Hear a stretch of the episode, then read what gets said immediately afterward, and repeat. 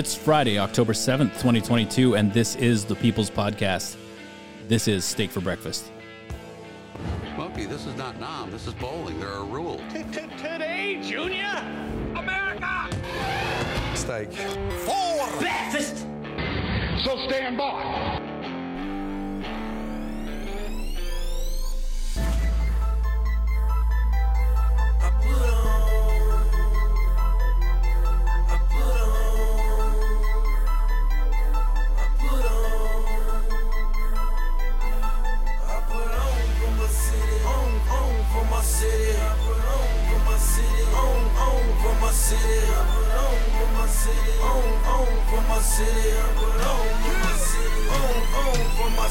When they see me off in traffic, they say Jeezy on some other shit. Send them pussy niggas running straight back This episode of the podcast is brought to you, as always, by Man Rubs. Mm. Rubs, barbecue tools, blowtorches, t shirts, coffee cups, and all around barbecue related gear for you to make barbecue great again. Can be found at manrubs.com and on Instagram, manrubs. Use the code STEAK15 for 15% off.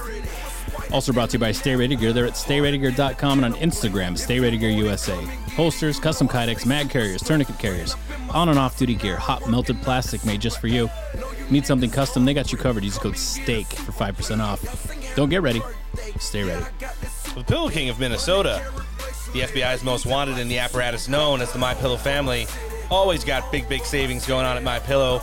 The cow bed sheets still on sale. Air Lindell's version one or two, while supplies last, also on sale. My dog beds, you name it. Giza Dream everything. Mike Lindell's hocking it. More of a breakfast person? He's got my coffee available in the bean, the bag, or the pod. You enter promo code STEAK at checkout, you're getting big, big savings. MyPillow.com forward slash steak. Anything sleep related. MyStore.com forward slash steak. Anything breakfast related, or you can talk to a qualified pillow representative. 1 800 658 8045. The top tier of ear gear, the world's most technologically advanced in studio recording equipment, can be found at Audeze. Whether you're gaming, potting, inside fish sticks, outside tartar sauce, oh, get those ear needs taken care of and done up right. Audeze.com is the website. You can find them on Facebook and Instagram as well. Our good friend Alan has launched the Patriot Cigar Company premium handmade cigars out of Nicaragua, made with 100% long filler tobacco, aged at least three years to give you the best smoke possible. You get 15% off when you enter promo code STEAK at checkout. Free shipping on orders over 100, and every box of cigar comes with a $10 e-gift card on your next purchase. MyPatriotCigars.com, a premium smoke for freedom-loving patriots. Mike down at West Coast Survival Arms has been servicing Southern California for over a decade. He's a licensed FFL. If you're into the tradesies and don't live in Canada, he's also got a five-star rating. His newly redesigned, easy-to-use website is westcoastsurvivalarms.com. He's on Facebook Messenger and via the telephone 619-870-6992. Steak for breakfast backs the blue. We love our first responders, and they're always working hard. While they're off duty, they're probably wearing gear from Mediocre Medic. Sweatshirt, t-shirt, flip-flops, fanny packs, and more. Stickers and patches for while they're on the job. Plus, they got a pretty fire IG. MediocreMedic.com is the website. And last but certainly not least, the gold standard of tactical flair. Home of the Zero Fucks Duck. Still don't know? Get all your answers. Dumpbox.us. They're on Instagram. They're on Facebook. Friends, follow the show on Instagram at Steak for Podcast Breakfast or on the website at steakforbreakfastpodcast.com. There you'll find a link tree that'll take you to all our social medias, the website, our newest Substack, Telegram channel, and more. On that note, to all our friends joining us today on the Patriot Podcast Network via the Roku app, from the Twitterverse, Instagram, Discord, and now via our verified accounts on Gettr and Truth Social. Welcome, Friday edition, Battleground edition, Steak for Breakfast podcast, episode 176. I'm Roan. Noah's joined me. Yo. Guys, we got an amazing episode lined up. We're going to bring you all the news, two big gubernatorial candidates, two big U.S. House candidates, all Trump endorsed. Before we get into any of that, we're going to sit down with one of our absolute favorites. Joining us first on the show today, big battleground edition of Steak for Breakfast. She is the Trump endorsed gubernatorial candidate. Great state of Arizona, joining us again from the campaign trail. Miss Kari Lake, thanks for coming back on the show. It is so great to be here. How are you guys doing? Well, we're a lot better now that the uh, most America First governor candidate in the entire country is joining us. How's everything with you? Good. We're I mean we're working hard on the campaign trail, but we've been doing that since we jumped in the race in January of last year, and it's it's paying off because we're bringing over voters who are independent. Um, you would be surprised how many Democrats come up to me and say, "You're the first vote I'm going to cast for a Republican candidate, and I can't wait to vote for you." And it's just because we have common sense policies and people are tired of, of the problems we have and watching our elected officials do nothing to solve them. So we're, we're doing great. We're doing about six to 10 events and meetings a day. My opponent is hiding in the basement. She won't debate. And um, it's, it's just a huge contrast. You can see somebody who truly wants to do the job, work hard, and represent the people versus somebody who's afraid of the people, afraid to speak, incompetent, and knows that she's not going to win this and is kind of running scared. Yeah, I love all the all the posts you have with uh, you on the stage with the empty podium on the other side. Can you believe that she wouldn't show up to this Hispanic forum? Yes. I- Yes. that- yeah, you're like, yeah, I do believe it. so I spoke for I don't know, hour and a half, two hours. I'm, I've always been open to answering any question. Any question anybody throws at me, I answer. And she's afraid to answer even the most basic question. Um, I can't imagine the voters would put someone like her in office to represent this great state at such a critical time. If we don't get somebody in here who's willing to work hard to secure that border, restore law and order to our streets, make sure our kids are getting properly educated, and who can represent us on a national stage. She can't even string a sentence together. She's kind of like a female version of Joe Biden. Yeah, there's a lot of that going around with some of the opponents of our uh, our favorites right now. Yeah, I think you're talking about Yeah. Pennsylvania. We'll get to that a little Oh, bit yeah. later. Now, Kari, talking about this general election, not much has had to change for you based off of your campaign platform that you've rolled out, like you said, over a year ago. Obviously, inflation, the economy, gas prices is at the top, but right underneath that is border security, with Arizona being a border state, and uh, crime, which includes uh, how we've talked about it so many times. We've kind of developed your whole platform over the last year and a half on our show. It it it turns into like how it affects the education system, contributes to the homeless epidemic, and then obviously the fentanyl crisis. Now that you're getting out there and talking to a more diverse group, you're you're looking at um, moderates, you're looking at walkaway Dems and independents. Is the message resonating just as strong uh, as it did during the primary campaign when you were talking to a lot of the base? Uh, yeah, absolutely. I mean, at the end of the day, people are people. Arizonans are Arizonans, and the issues that Republicans care about are truly the same issues that Democrats care about. I mean, no Democrat wants to see Arizona become the pipeline for fentanyl, the most dangerous drug we've ever seen. No Democrat wants their children getting their hands on that. No Democrat wants to see crime spiking in our streets they've got families they want to protect as well. That's why that's an important issue. And I'll tell you what, a lot of Democrats live in neighborhoods where homeless encampments have cropped up. They want to see some solutions to that problem to restore quality of life so they can get out and walk the streets and, and maybe walk. You know, we have beautiful weather, ride bikes, and not have to worry about uh, running into somebody who's uh, high on drugs and a danger. And you know, Democrats who have children want those children to be properly educated in high school. That's why our, our uh, education program, bringing trade skill training, vocational training, and career certification into our high schools, is so popular with all voters. I think at the end of the day, we all kind of want the same things a safe community, good education, roads that are not filled with potholes. We want the same things. No, it, it's uh, you're completely right, and we hear it. Every single person we talk about, whether they're running for a U.S. House seat, their senatorial campaign, and then a lot of the governor candidates we've had in here, and it just seems like the message is really resonating. Even people that might not feel like I don't want to completely jump in and dive into the America First way of thinking, like the way it's affecting my kids. I had somebody, like even you told us a story about you had a family member that was affected by the fentanyl crisis, the homelessness, the crime.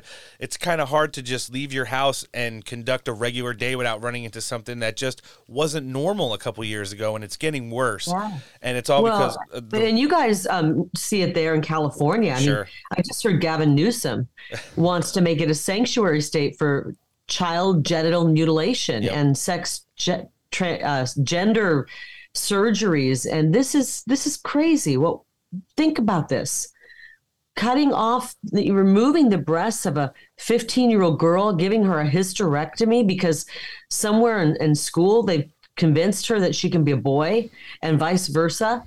This is somebody's got to stand up and say, stop, enough is enough. This should be criminal what you're doing to our children. And I really truly believe that the majority of Democrat voters out there are not for this either. I think the Democrat Party has changed. It's moved so far into this crazy leftist uh, realm that even old school Democrats go, wow, I can't even relate to that. And that's why we're seeing so many people come our way. Yeah, the, the thing I see the most is there's people on the Democrat side or the liberal side or whatever you want to call it, and they're just forced to go along with whatever the mainstream of their party is saying, whether they like it or not. Because toe, toe the party line. If they don't, if they if they say anything even remotely negative about the the message that their their party's purporting, and then they just get canceled. And it's like they eat yeah. their own. Yeah, look at look and at they're how, afraid to be canceled. Yeah, yeah. I think Republicans we've gotten so used to being canceled for so many years now. We're like, oh, who cares if you get canceled? And I think for Democrats now, as they're starting to leave the Democrat Party and wander into some common sense, um, you know, p- solutions and come wandering toward America first, they're realizing it can be painful to get canceled, but who cares if you get canceled frankly. If you get canceled and that means we're going to finally have some solutions for our problems and that's okay. As long as you're not canceled by god that's what that's what matters right? That's pretty much it right there. And mm. and uh, you know it's it's one of those things where like we said, just the way the world is working right now, it doesn't seem like, you know, the alternative. If you think this is about sunsetting Medicare and Social Security and abortion, like those are the top three ticket items right there. It's it's definitely not the way the real world works. I, I do want to kind of stay in that thread though. Kari, one of the things we we've been most impressed about throughout the course of your campaign. Now, I'm sure you have a chain of command that goes like you guys talk about things it goes up and down like things you're going to talk about and hit on but the surprises and and the hit pieces that people try to get you on all the time especially in public speaking arenas uh, the way you've been able to like immediately clap back and shut it down like right there I think it's probably been one of the most impressive things uh, throughout the course of your campaign. There were so many people who tried to detract uh, from the legitimacy of your campaign to the importance of your campaign. Uh, they blew off the Donald Trump endorsement early on, regardless of the size of the rallies and how popular you obviously have been throughout the course of this and how hard of a fighter you've been. What can you say about how that almost seems like a natural reaction for you to immediately shut it down there when people try to drop those like you know one liners to, to kind of get you whether it's talking about immigration or election integrity or anything and then you know moving forward with like the october surprises I, I think out of anybody you're probably more prepared than any of the candidates running in any of the races right now uh, for anything that they're going to try to throw your way. Uh, yeah, I think it's just standing up to the nonsense. You know, when you realize what the media is pushing, which is propaganda, and we're speaking the truth, it's really easy to point out what they're doing. And you can hear it in just the questions. I mean, it, it's interesting though how covering me watching these republic or these uh, these reporters start to shift how they ask questions because they know if they ask a loaded biased question i'm going to call them out right then and there and say listen to how you asked that question. That was loaded with a narrative and an agenda. And so because i understand the media so well i'm able to just see what they're doing call them out and then answer the question and um, you know, I've had I've actually had other candidates reach out and say, "How can you help me do the same thing?" And I can try to help them a little bit, but I think because I understand what these reporters are up to, because I lived in that world yeah. where I saw that on a daily basis, I know how to react to it and set them straight. No, sure. It, it's just been amazing to watch, and it's funny that you say some people have reached out to try and like get advice or just like think about you know Uh, shutting it down right there the way you do, I think, has pretty much stopped all the stupid stuff that they tried to spread about your campaign throughout the beginning and try to say you were either this or that. I mean, even some of the pundits and conservative talk radio and television that tried to make things that you, you know, did or, or how you looked at things in the past, it's like, th- this whole movement right now is about people who walked away and understand. I mean, I, we always point out you, JD Vance, is another, probably Dr. Oz up in Pennsylvania, someone who, you know, 10, 15 years ago didn't think they would be at the forefront of one of the biggest nationalist campaigns in like the history of our country. And um, it's just really a credit to you to have been able to do that and just do it completely professionally. You don't go really after the people, make it personal or anything. You just identify what the situation is, what they're trying to do, like you said, from all your years and experience with the media and how that whole kind of uh, you know outfit operates, and then you just kind of shut it down. Yeah. Well, we just took the political playbook that people have been following for the past, you know, 30, 40 years. I picked it up. I opened the garbage can. I threw it in the garbage can. I shut the garbage can and I rolled it to the curb. Um, we're just not following those old playbooks anymore that are run by high priced political consultants out of Washington, D.C., and other big East Coast liberal cities. I understand Arizona. I don't need a bunch of outsiders to come in and tell me what the people care about. And we had a great forum the other night. I told you that my opponent didn't show up. And so I answered questions for an hour and a half, maybe two hours. And I get there to the to the scrum with these so-called journalists, propagandists. There's a couple good ones in there who are actually fair, just a couple. And this is the list, by the way, of the most important issues. And this is a CNN poll inflation, crime, elections, election integrity, jobs, immigration, infrastructure, and then abortion is seventh on the list. Mm. These people in the media sat there and and it was international media as well. And all they wanted to talk about was and i'd already asked answered questions on all of those topics. I spoke for a long time about abortion. I spoke a long time about elections. I spoke about everything. And they sat there and all they wanted to ask is if you lose will you concede? And what do you think about abortion i mean it was just like wow you guys are missing the boat. You aren't even speaking to the people anymore all of these issues are important. I'm happy to speak about all of them, but let's remember people are struggling because of inflation. They that's that's taking 4 to 5 paychecks yeah. from each and every American and flushing it down the toilet. Yep under Joe Biden. They want to talk about crime and what our plans are to restore safety to our streets. They want to talk about election integrity. I know the media wants to call it the big lie, but people are very concerned that their vote doesn't count anymore. And we're going to restore integrity to our elections. They want to talk about jobs and unemployment because they're worried if they lose their job, they're going to be on the streets and homeless. And they want to talk about border security and how we're going to make sure we're building infrastructure and making sure our roads and bridges are safe. And the media is just so off the mark. If they don't figure this out, they're going to go under. I, am it's a cautionary tale. I'm, I'm trying to show them what they're doing wrong to help them but I'm afraid some of them are just too far gone. No, and it, you, you make an excellent point there. I mean, America First was on display last night in Arizona when Blake Masters had his first debate with Mark Kelly, and uh, you know, you, you, we've already talked extensively uh, how your uh, general election opponent is just refusing to debate you because different than like the Senate. You know, the Senate would obviously vote physically with Joe Biden like a House member would, but the governors would have to go off of their platform of like, where do you line up ideologically with the administration currently now? Completely reckless spending, not funding anything to do anything about the borders and the fentanyl crisis and all the other stuff that's going on crime, jobs, geopolitics, and all that stuff. and, and it seemed like every time Mark Kelly last night wanted to go low or personally attack Blake Masters, uh, he would just refer back to, yeah, but we've you've had the opportunity for two years to fix that. You voted this way. Yeah. You defunded this. You defunded that. So I, I speculate that more Democrat uh, opponents in this general election cycle now are going to be probably dropping out or lessening the amount of debates they're going to do because they saw last night what happens when someone who's essentially a rookie in politics went and took a seasoned senator to task and, and literally embarrassed him. Oh, and thank God because uh, Mark Kelly's been an awful senator. Now he's trying to drive around the state acting like a moderate, acting like he's done something for the people of Arizona when he hasn't. Nope. I'm ready for him to be sent back into outer space to retrieve his brain. And my opponent won't speak. She won't do a debate. And we we actually both were at a forum. There were two Hispanic forums this week. One that was put on by Univision, and she refused to be on stage with me. She required that they have her park a block away from me so that we couldn't bump into each other in the parking lot. And they wanted them to put drapes up in the hallway so that she couldn't see me and I couldn't see her. It was just it was like junior high. And now I know why, because, and, and you'll have to look for it. You guys could probably find it right now and play it.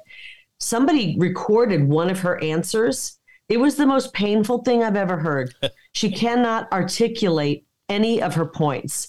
She couldn't answer a simple question What have you learned? What have you garnered and gained and learned from the Latino community? She stuttered and stammered her way through this in one of the most painful exhibitions of public speaking I've ever seen in my entire life. The ums and ahs and oohs and ums, it was it was horrifying. And I if the people of Arizona when they see this clip, they're going to realize there's no way in hell we can have her representing Arizona on a national stage. I know people who are 10, 11 and 12, actually 8, 9 and 10 who are better public speakers than Katie Hobbs and there's no substance behind her. Her ideas are trash. They'll, they'll trash this state, and she can't even articulate a sentence. She actually makes Joe and Kamala look articulate. Oof. Yeah, it's uh Is she throwing a good cackle every now and then, or oh you you'd wear out the garrison you'd wear out the No, button. there's nobody laughing when Katie Hobbs opens her mouth and speaks. It is painful and uh, really bad. You'll have to take a look at it. And when we when you see these people in debates like Mark Kelly and the others, you realize that they have dead end ideas for Arizona. Their whole goal is to drag this state down and have us look like California. And we're not changing. We are Wild West Arizona, and we're not going to change. And I can't wait for people to see the clips from Katie Hobbs speaking. They gave her softball questions and she couldn't even handle them. It was a meltdown on stage. And I think it's going to come out Saturday and people are going to be shocked by what they see and they'll realize why she's been hiding in the basement. They'll realize it. Of course, and we'll be sharing it all over the place as soon as we get our uh our hands on it. Kari, you excited to have Take the a look. Take a look. It's out there. It's. I think it's on YouTube. I think it's being shared um, right now. Just the sound. But since you guys day before it airs, um, it's. It's Some, I heard somebody, a young staffer, say, "Wow, if, if somebody did a drinking game to that sound clip of her saying um, they would they would be uh, they would probably need hospitalization by the end of the two or three sentences." Oof. Kari, you excited to have the 45th president of the United States back in Arizona this weekend? We can't wait. We're so excited. Another Trump rally coming to Arizona. Uh, President Trump loves Arizona, and Arizona loves him. And we're going to be taking the stage with him. And we're really excited about that. No, we, we're looking forward to it. We're going to be watching it, and we're the only podcast in the country who provides complete coverage of every Trump rally, including all the America uh, First candidates that he calls up on stage. So we'll be hearing some clips from you as well. Kari, last thing I, I wanted to touch with you on. Uh, this is going to be completely opinion, and this is, uh, you know, the best way we can compliment you. And I just want to hear your hot take on it. We literally have identified you as the gold standard of this entire election cycle. There are a lot of qualified people out there, uh, but you have put a complete package together and turned it into like literally the gra- grassroots. And now, like you said, people are calling you and asking you for advice on what they need to do down the home stretch here, less than five weeks away before people go to the ballot box in Arizona. Probably the most battleground state of them all, most important and largest ticket that Donald Trump endorsed across the board, top to bottom. Just you feeling when you get up in the morning and you go out there and you hit this harder than ever, do you feel a little bit of responsibility, regardless of how good all the candidates in Arizona are, because they are all top tier, to carry this ticket over the finish line?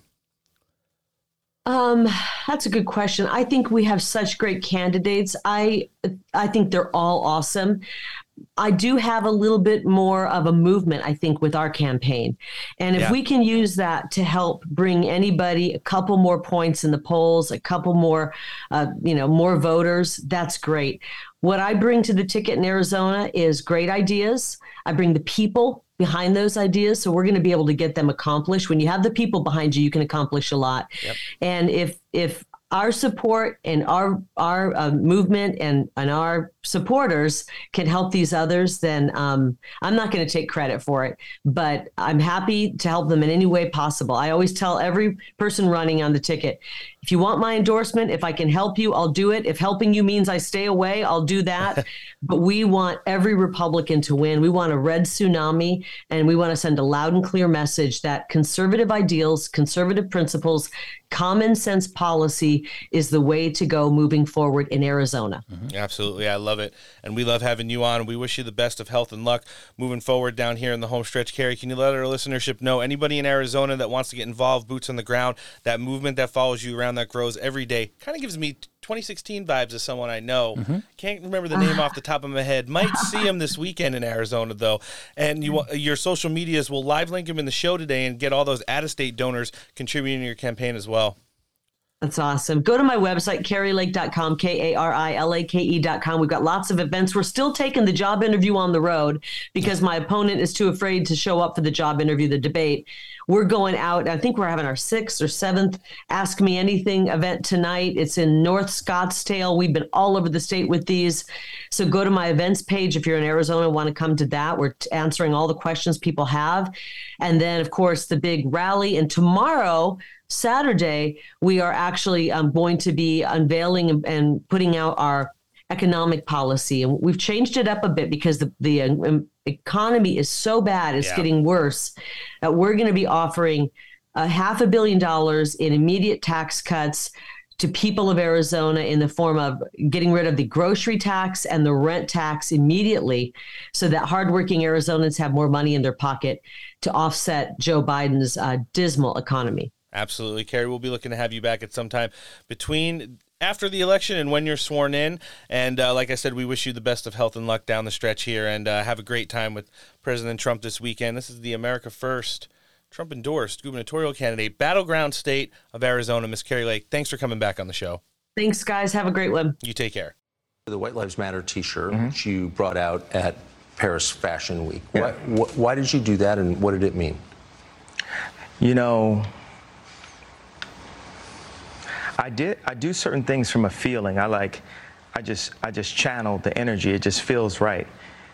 It's using a gut instinct, a connection with God, and just brilliance. You know, like as if you ask like Tonya Harding how she did the the triple flip or the triple spin. Yeah. She was in so much practice that when it was time for her to skate in a in a, comp- in competitive format, it just happened. Like it happened outside of practice. It happened in the real format, and that's what hap- That's what's happening. Is God is like preparing us for the real, for the real battles, and we are we are in a battle with the media. Like the majority of the media has a, a godless agenda, and the jokes in that work and this whole like oh yeah he's crazy and all these things they don't work because the media has you know, they've also watched travesties happen, just even specifically to me, and just watch it and act like it wasn't happening, and they stay quiet about it. Uh, what if they? So, what if? What, I want to answer the the white. Yeah. I, I feel like someone caught what I was saying, the comparison to Tonya Harding about the the White Lives Matter.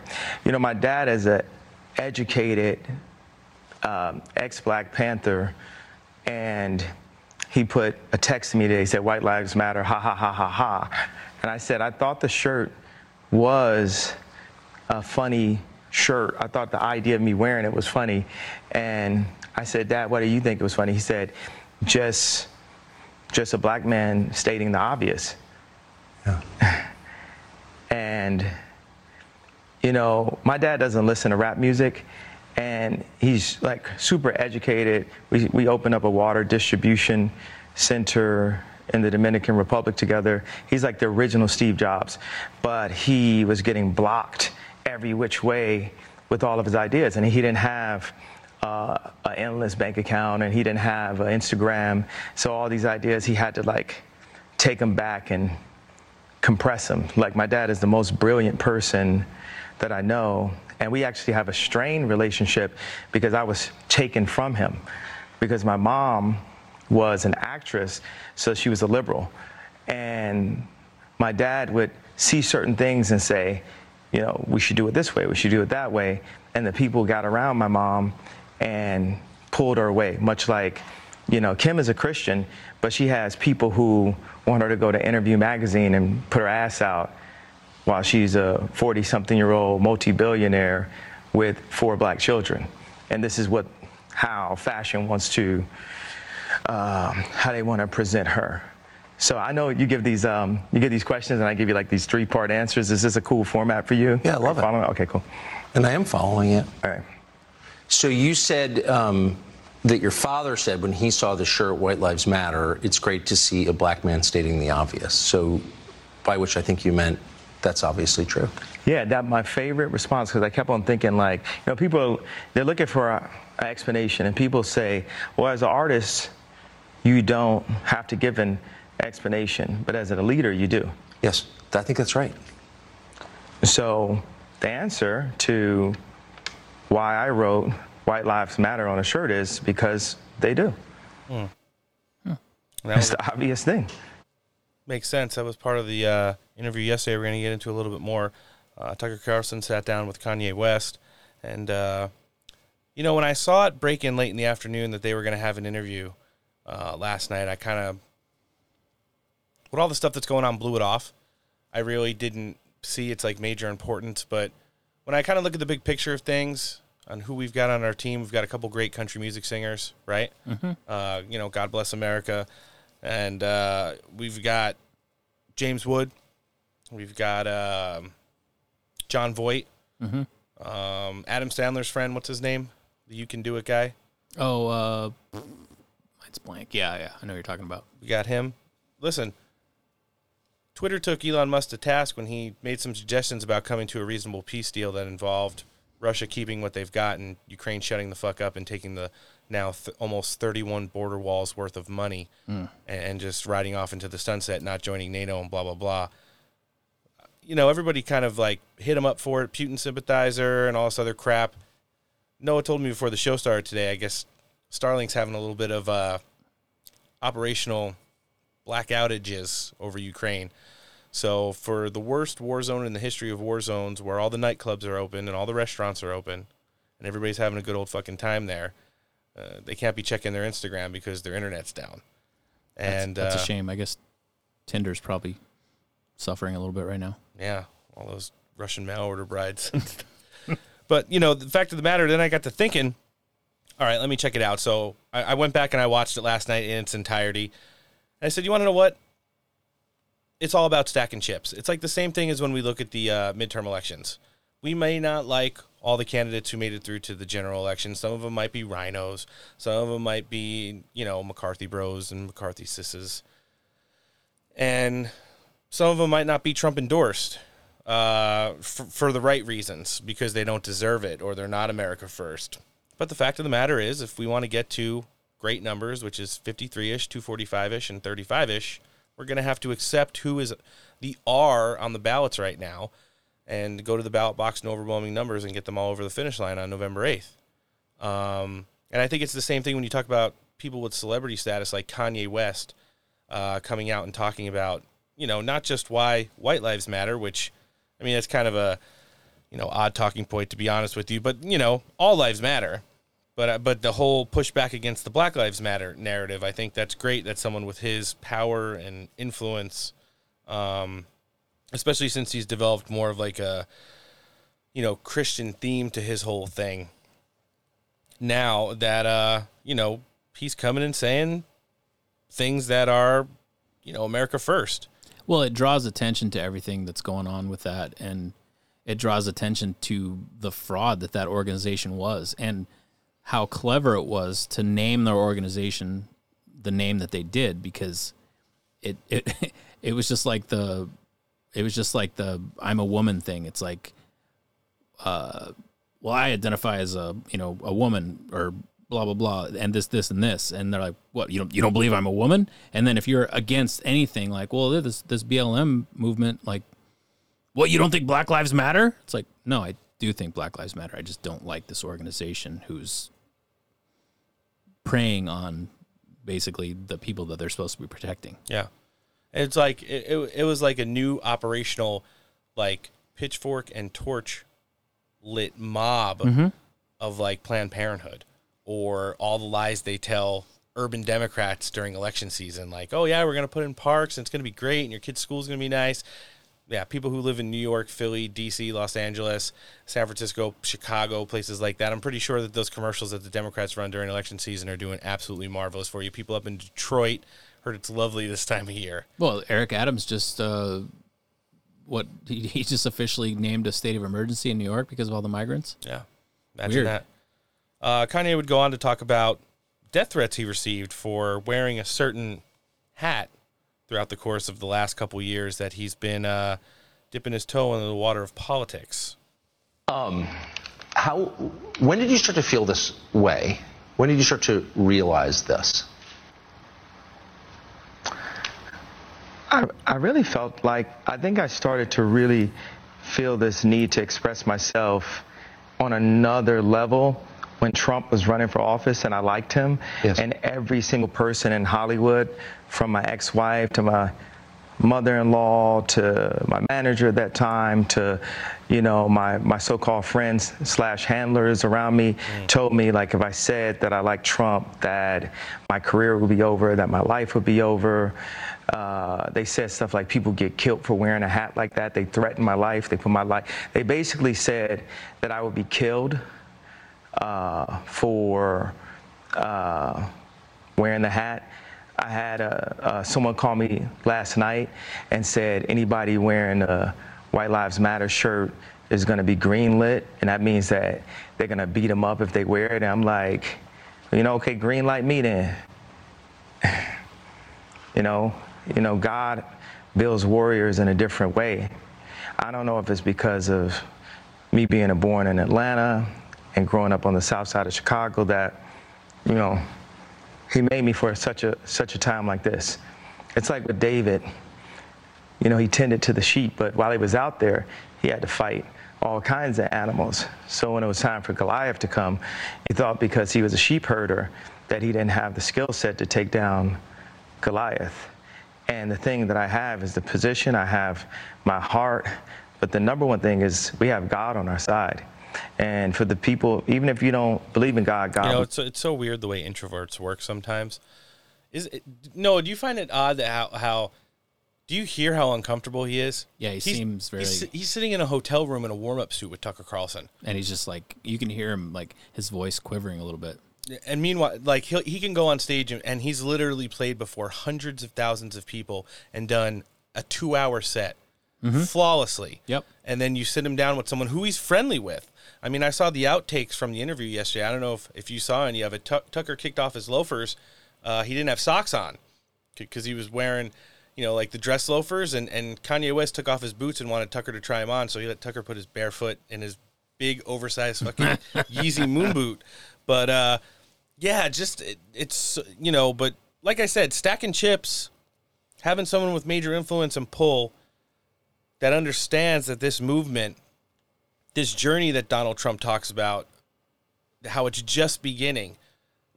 We have no idea who is going to come out of the woodwork, and uh, you know, even though Kanye was off the reservation for a while, and you know, he's alluded to a lot of the things that that stem from the relationship with his ex-wife. Um, you know, it looks like he's coming back. He talked about that manipulative behavior, believe it or not, and that's the next clip I pulled. So let's let's listen to it real quick. Close was she to the Clintons?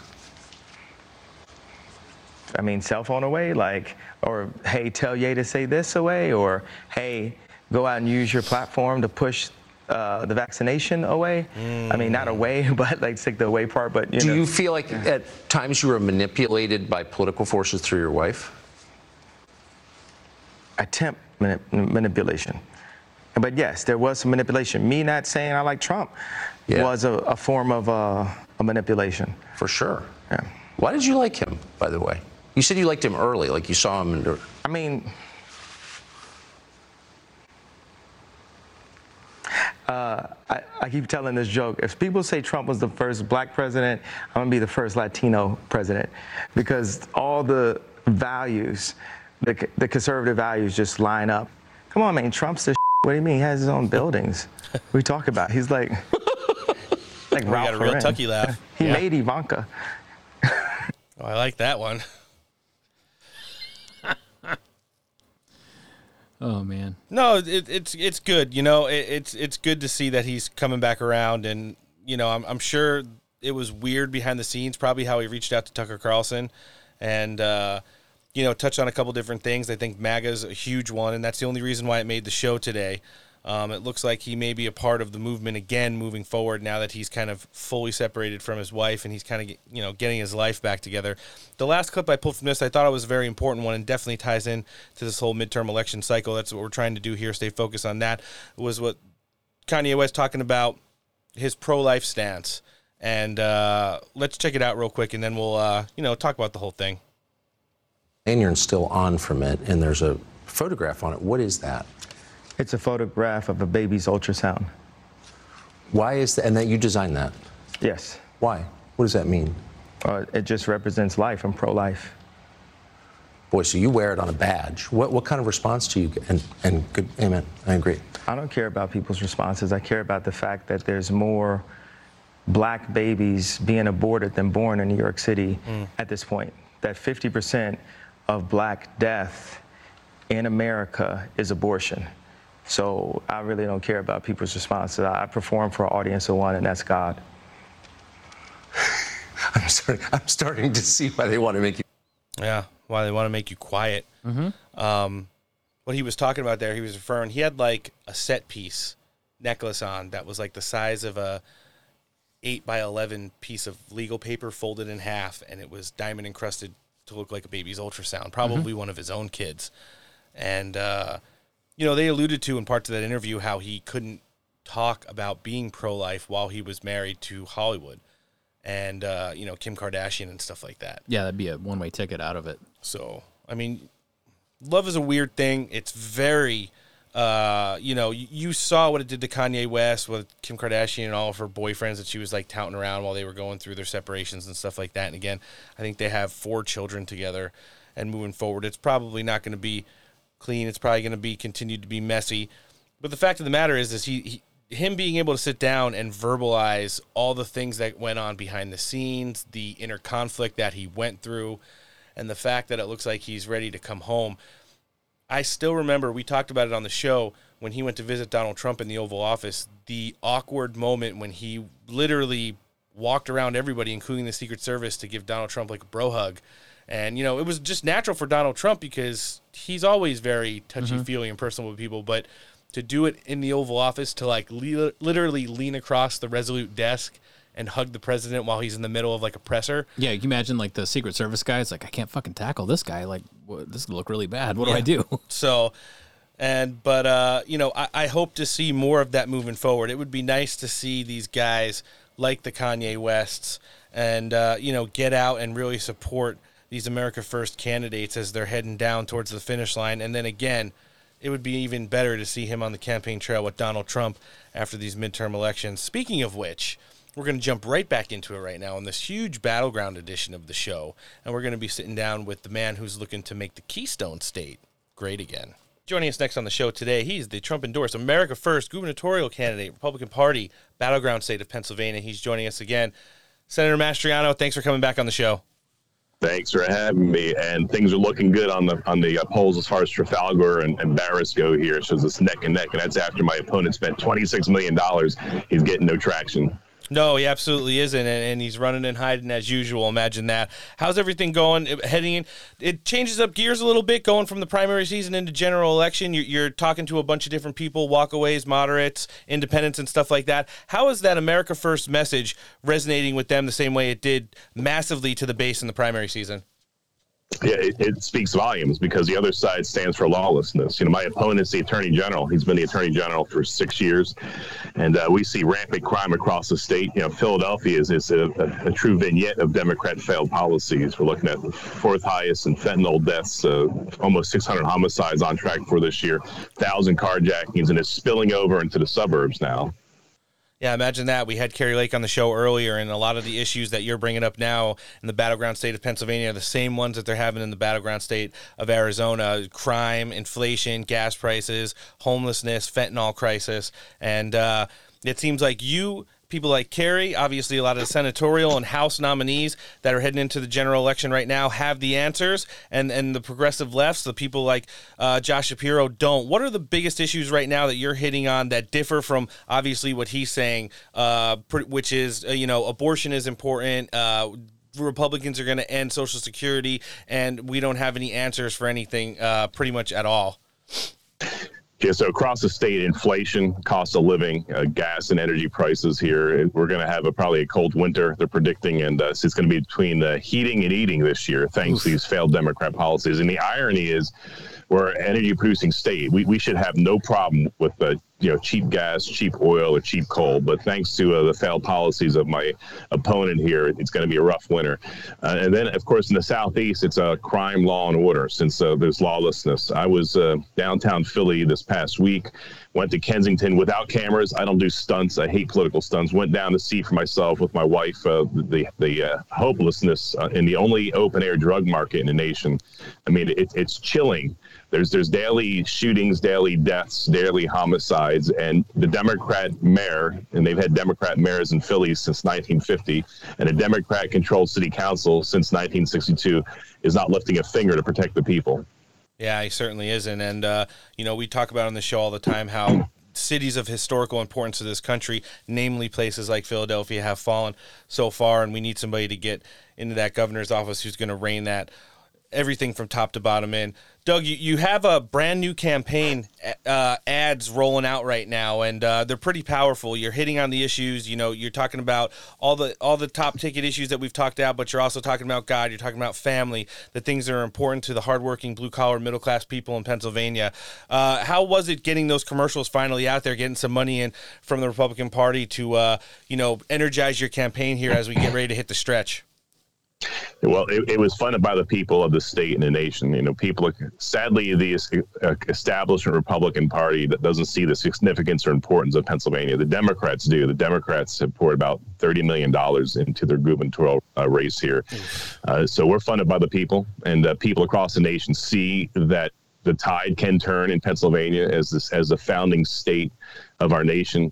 And uh, in that, it felt great getting the ad out there. Strategically, the timing is perfect because, my, as I mentioned before, my opponent spent tens of millions of dollars and he's gotten no traction. I mean, uh, other than the ridiculous, uh, you know, polls that come out that, that are rigged against uh, Republicans. Um, Ron DeSantis helped us with fundraising last month when he came up.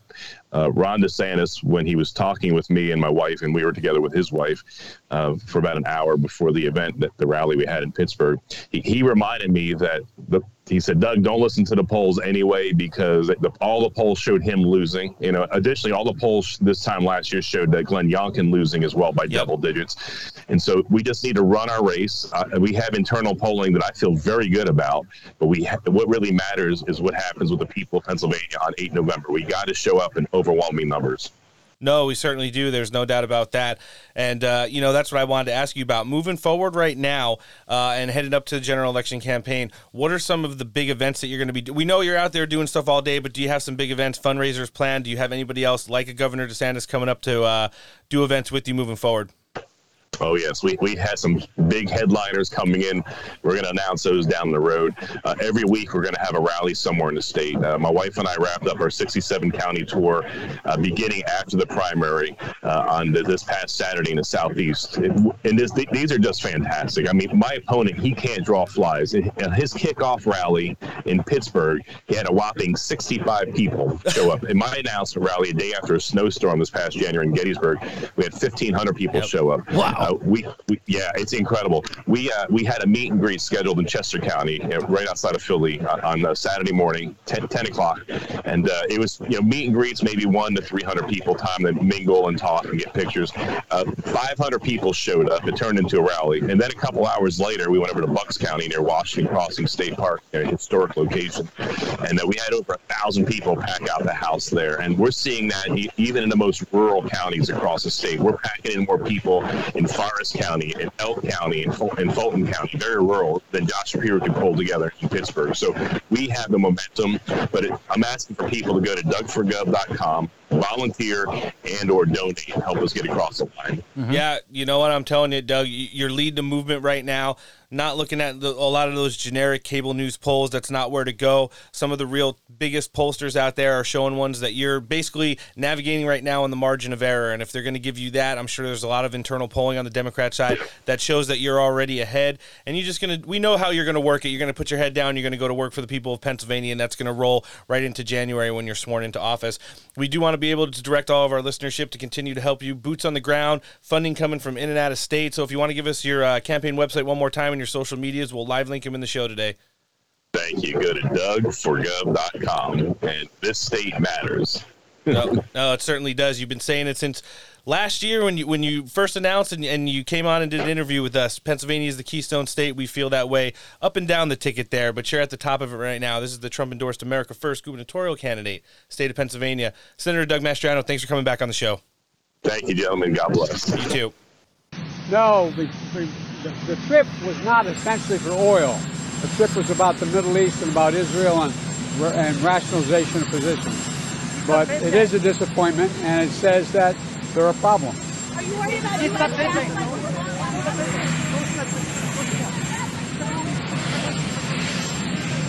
Did he just moonwalk away? As soon as they asked him, you know, everybody peppered him with questions at the same time, but the one reporter was like, Are you ready to unleash American energy? He was like, moonwalked right out of there. so, no answer. And then right to Marine One. Like, what is the uh, how is the most awkward way I can respond to that question but not respond at the same time? I wonder if they're like shock collaring him so he can't talk because it looked like he wanted to say something, but he just kept walking backwards. Maybe they have like a rope tied around his waist. We just can't see it. It's like green screened out, Hmm. and there's just like five Secret Service guys just pulling him backwards. That was the 46th FOPOTUS of the United I- States. I told you. Uh, I, I feel like eventually they're just gonna skyhook him out of there. Prior to his departure to Florida yesterday, where he went back down to uh, Big Dick Ronland to visit the hurricane disaster zone. After he visited Puerto Rico earlier in the week, some not good photo ops for Ron DeSantis. There was one where Joe Biden was uh, he was talking with uh, somebody walking, and Ron DeSantis is like looking down at the ground, walking right next to them, and he just looks like Well, I mean, he can't be thrilled. No, he certainly can't. And, and remember, this is Joe Biden going down to Florida to meet with Ron DeSantis, like literally 72 hours after the vice president of the United States said black people and Hispanics were getting their houses fixed before white people. Mm-hmm. It's awkward. You know what else is awkward? Some of these talking points Joe Biden alluded to while Ron DeSantis was standing right behind him. So bad. What do state and local and federal officials need to do differently to prevent future loss of life? What the governor's done is pretty remarkable so far. I mean, this is what, what he's, what he's done. In terms of, you know, it's, it's, uh, you know, first of all, the biggest thing the governor's done and so many others have done, they've recognized this thing called global warming. What? The world is changing. It's changing.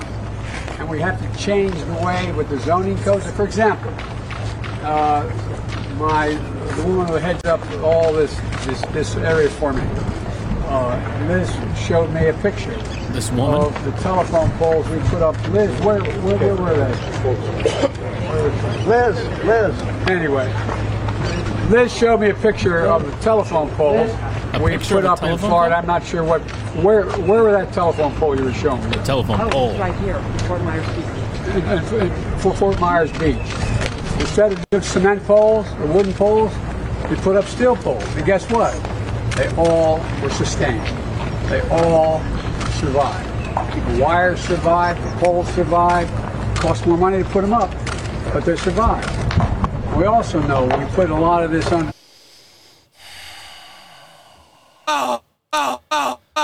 You think Ron DeSantis was thrilled to say, I didn't realize Ron DeSantis was such a proponent of uh, global warming. apparently that was shortly after he said he didn't what, kneel at the pews of the Church of The pews. the pews of climate change. It's not like you can like go to the microphone and be like, uh, actually, I didn't say that. Can you imagine if he did though? Yeah. So now everybody's gonna hit him up for that one. And Yeah. like I said, there were some really bad photos. I actually sent you. Well, yeah. I mean, what they're just gonna take a video and they're going to go frame by frame and find the most awkward DeSantis grimace. You know, looking at his feet, like there. It's. I oh, mean, he had, he had the white cowboy boots on too. There was a lot of memes. white cowboy boots. Yeah. So they were doing like all the way up to the crotch boots, like Yeah. photoshopping it all the way up to there. Oh. Yeah, there's some bangers out there. I sent you, uh, I texted you this morning the audio clip, which I hope replaces the stupid son of a bitch button. Oh right. Nobody fucks with the Bidens. Oh, it's terrible. But uh, yeah, I like the one. I like the one where it's uh, it's like the the game show, and it's like nobody fucks with the Biden. It's like A bicycles, B stairs. Yep. See the Saudis. Yeah.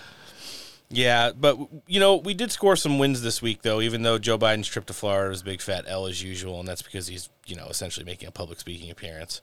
And uh, I was I was literally hoping while he was walking around calling out for that lady Liz that it wasn't someone that also had died, Mm. and it would have been even more awkward. Um, we did see That might have just been some random lays. Like fuck. Okay, I'll be Liz. True story. Wednesday, uh, the Fifth Circuit announced that DACA is unconstitutional. Weird. Huge hit right in the uh, groinal area of the Biden regime for something that they uh, wanted to start rolling out millions and millions of U.S. citizenships for people who are now in their 30s and mostly have criminal records. Let's hear it. House issuing a statement on behalf of President Biden calling the court's decision unlawful. And while temporary protections will remain in place for those already here, the future of the program is less certain. The President Biden saying today's decision is a result of continued efforts by Republican state officials to strip DACA recipients of the protections and work authorization that many have now held for over a decade. My administration is committed to defending Dreamers against attacks from Republican officials in Texas and other states. The challenge to DACA is just another example of the extreme agenda being pushed by MAGA Republican officials. MAGA. Well, the Fifth Circuit Court of Appeals concluded that the former president did not have the authority to create the program in 2012, sending it back to the lower courts to review an August revision by the Biden administration. That ruling, though, does not mean that the Biden administration has to shut the program down. Yet. It will, however, allow it to renew existing applications, but they will not be able to process applications for first time DACA recipients. I'm, I'm pretty sure that Alejandro Mayorkas will write some Oh yeah, some administrative policy that allows scathing bullshit. just like he's done with everything else. Um, speaking of people that are trafficked into this country illegally, last week we, we let off the show talking about the, the crisis on the southwest border, and we let in with that piece from Jesse Watters' show where they had, you know, the girls ushered in from the Golden Triangle countries, and nobody knew where they were going. Human trafficking. Long story short, sponsors, um, which is both equal parts creepy and scary. Uh, Jesse Watters did a follow up piece last night, and uh, Well, it's if, if somebody's getting a mail order bride, are, are they the sponsor? Well, we're going to find out who the sponsors are because he went and got some receipts. Let's hear it. Last night, we showed you exclusive video of a plane filled with migrants being left at Orange County Airport in Montgomery, New York. No one knew they were coming. The local police were unprepared. Biden was clearly trying to sneak them in. But this is nothing new for the Biden team. I mean, they do this all the time. Late Friday evening, police pulled over one of the buses leaving the airport, and the bus was carrying 50 teens from Guatemala and Venezuela. Migrants, mostly teenage girls. The plane came from Texas, but nobody really knew where they were headed. Police then boarded the bus to find out what the hell was going on. And Primetime spent the last 24 hours investigating the situation, and there is a web of human trafficking in play, sanctioned by the U.S. government with a lot of money changing hands. The group moving these migrants is known as MVM Inc. They're one of several NGOs that contract with the feds to transport unaccompanied migrant kids across the country through the sponsor process. And it looks like moving migrants is good business.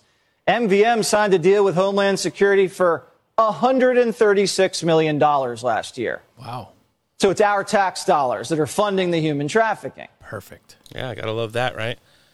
Kudos to Jesse Watters for blowing the lid off that. I'm sure that's not the first NGO he's going to discover is trafficking kids all over this country, and uh, shan't be the last. Well, it's these these NGOs. I mean, are we going to find out the same thing that we find out about like these uh, charities that are that are sketchy, where the NGOs like paying their rent and they're on their Beverly Hills mansion and all this other nonsense. Yeah, Beverly Hills dungeon, you mean? Well, you know, I mean, goes without saying. The the DACA thing, back to that. Yeah, circle back. So they're saying it's unconstitutional, and Yes. I think one of the main arguments uh, for DACA was basically saying, "Well, these children aren't guilty because of the crimes that their parents committed, or the crime of you know coming here illegally, or whatever." Right? That's kind of one of the main bullet points, right? Yeah. Okay, so why do I have to pay reparations again? Mm. I mean, it's kind of the same stuff. They they they they con- contradict themselves on anything, and you could use a plethora of examples of the things that they want, I like where you're going with this. and it just it just bounces and it backfires. It's like, all right, well, in this case, it's okay, but not in this case. Mhm. In this case, you have to pay. In this case, you don't. Uh, I, it's, I just I think now with everything that's going on and you know the the publicity and just the outright lies that are coming to light, I, I- people are just starting to see it for what it really is. Joe Biden's literally funding slavery right now in Yeah. this country. I mean, the fact that they are losing these children, Hundreds of thousands since he took office. like, like I understand, like there's going to be a couple that fall through the cracks, like change of address, uh, bad phone number, whatever. But when it's a majority of them, like these kids are literally going into sweatshop work. Who knows the sex trade, you name it, uh, agriculture. Scariest and grossest things possible. Yeah, it's just disgusting. Yeah. And these kids have like no contacts, no paper, no money. They're essentially just like a human with nothing attached to them. What if something happens to them, God forbid? You think anybody cares Mm-mm. or knows or is going to tell if anything happens to them? Well, yeah, and then are these sponsors? Are they going to? I mean, are they getting public assistance to take care of these kids too? Are they getting a check every month? And then if the kid just disappears, are they, are they still collecting the check? Is there anybody, ch- well, checking on the checks? Uh, to get federal, even state assistance, are they lying and saying that these kids are U.S. citizens, posing as U.S. citizens, to be raised as U.S. citizens and just become U.S. citizens when they're illegally trafficked in and given to these people at a very young age? Yeah, makes sense. So, I mean, if, if you were, like, let's say under the age of five and, and you just assumed that you were a U.S. citizen because your parents told you so, like, would you ever Well, think. that that actually happened with a lot of the the DACA kids. Yep. Yep. So very, very alarming. Not as alarming as the recruitment numbers that weren't hit this year throughout the military, missing the mark by nearly uh, twenty thousand across the board. Yeah, and you can factor in that number, Mhm. but you're also looking at bad retention too, Yep. because you know, People leaving left and hypothetically right. speaking, if I knew somebody who's in the military who's had it up to, you know, I'm making a visual representation of here. Okay. Like they're not going to re-enlist. No. Like a person that was planning on doing their 20 years is going to bust out at eight. Yeah. And just be like, you know what? It's not worth it. No, pronouns and vaccine mandates aren't worth it. Mm-mm. Most notably, we saw Joe Biden congratulated a Coast Guard member this week who literally, uh, via hel- helicopter airlift, rescued some people during the height of Hurricane Ian. He is up for termination today on Friday, literally for refusing the vaccine mandates. And he received like a Well, apparently it really affected his ability to do his job. certainly did right, saved a whole bunch of lives. Uh, John Kirby, who's Could he get a presidential pardon, do you think? thrice vaccinated and positive with COVID, appeared on Fox and Friends yesterday morning to talk about these high attrition numbers and low recruitment rates. Let's hear it. possibly talk some sense into this White House to reverse policy? Well, I'll tell you, Brian. I mean, and we, you know, you and I have talked about this quite some time over the last year or so.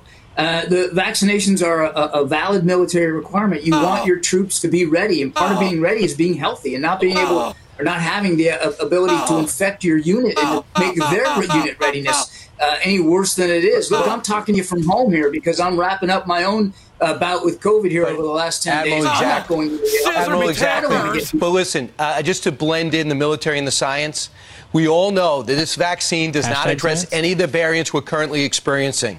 So, therefore, there's minimal positive to getting it now, which is why you guys don't even talk about it. Yep. To invest in our people and train them and then dismiss them for experimental vaccine is folly when you can't recruit. Every one of your branches can't recruit their threshold, yet you're kicking out good men and women. How do you explain that? Well, look, Brian, first of all, the Navy did make their uh, recruiting goals for enlisted personnel this year. Yes, it's a tough recruiting environment. We recognize that. Uh, but it's also, you have a requirement to be healthy to be able to serve. And this is a valid military requirement. It's a, You really it's a think so? order to get the vaccine.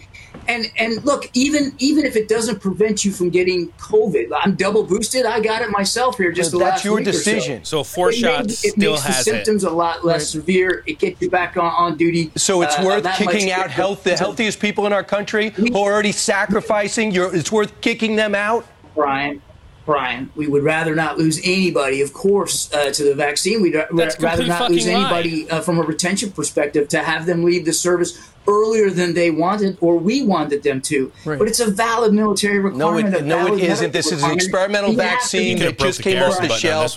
You know it's not valid, and the, it's risk our national security. Brian. Admiral, you are a military No. officer. You could talk sense into this White House. I, I was a military officer. That's why I'm telling you that, that vaccines are common for you. You can't even join the military without taking about a dozen or so vaccines to make sure that you're healthy, so that you can you can contribute to the unit's success and readiness. We don't want to lose anybody to the vaccine. You're losing whether they get the 20,000. vaccine or not. We don't.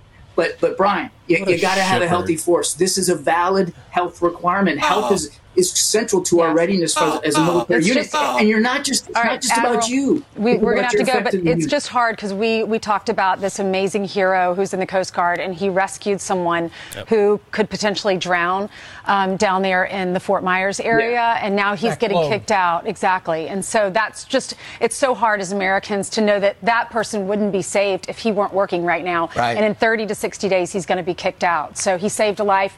And all of these military men and women have saved so many lives over the course of their training. So it's just really disheartening to see that for religious reasons, when they don't get a vaccine, they're going to get kicked out. But Admiral, the thank vaccine, you. the vaccine itself helps helps save lives too.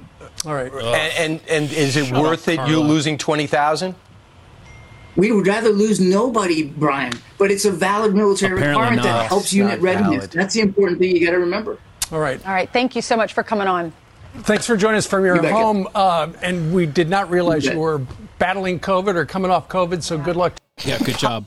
So, so okay. I saw you type and hit it. A valid military requirement. Oh, I'm going to hit this first. Valid military requirement. Mhm. Okay. We've already established that there are no FDA authorized vaccines available to anyone in the military. Correct. Nor will these vaccine companies produce any of these uh, FDA authorized versions of the vaccine. Okay. And saying that the vaccine is, what was it? Uh, Comirnaty? N- Comirnaty, but uh, what was it? Uh, interchangeable yet legally distinct. We, Right. have, we haven't talked about this in a while. No.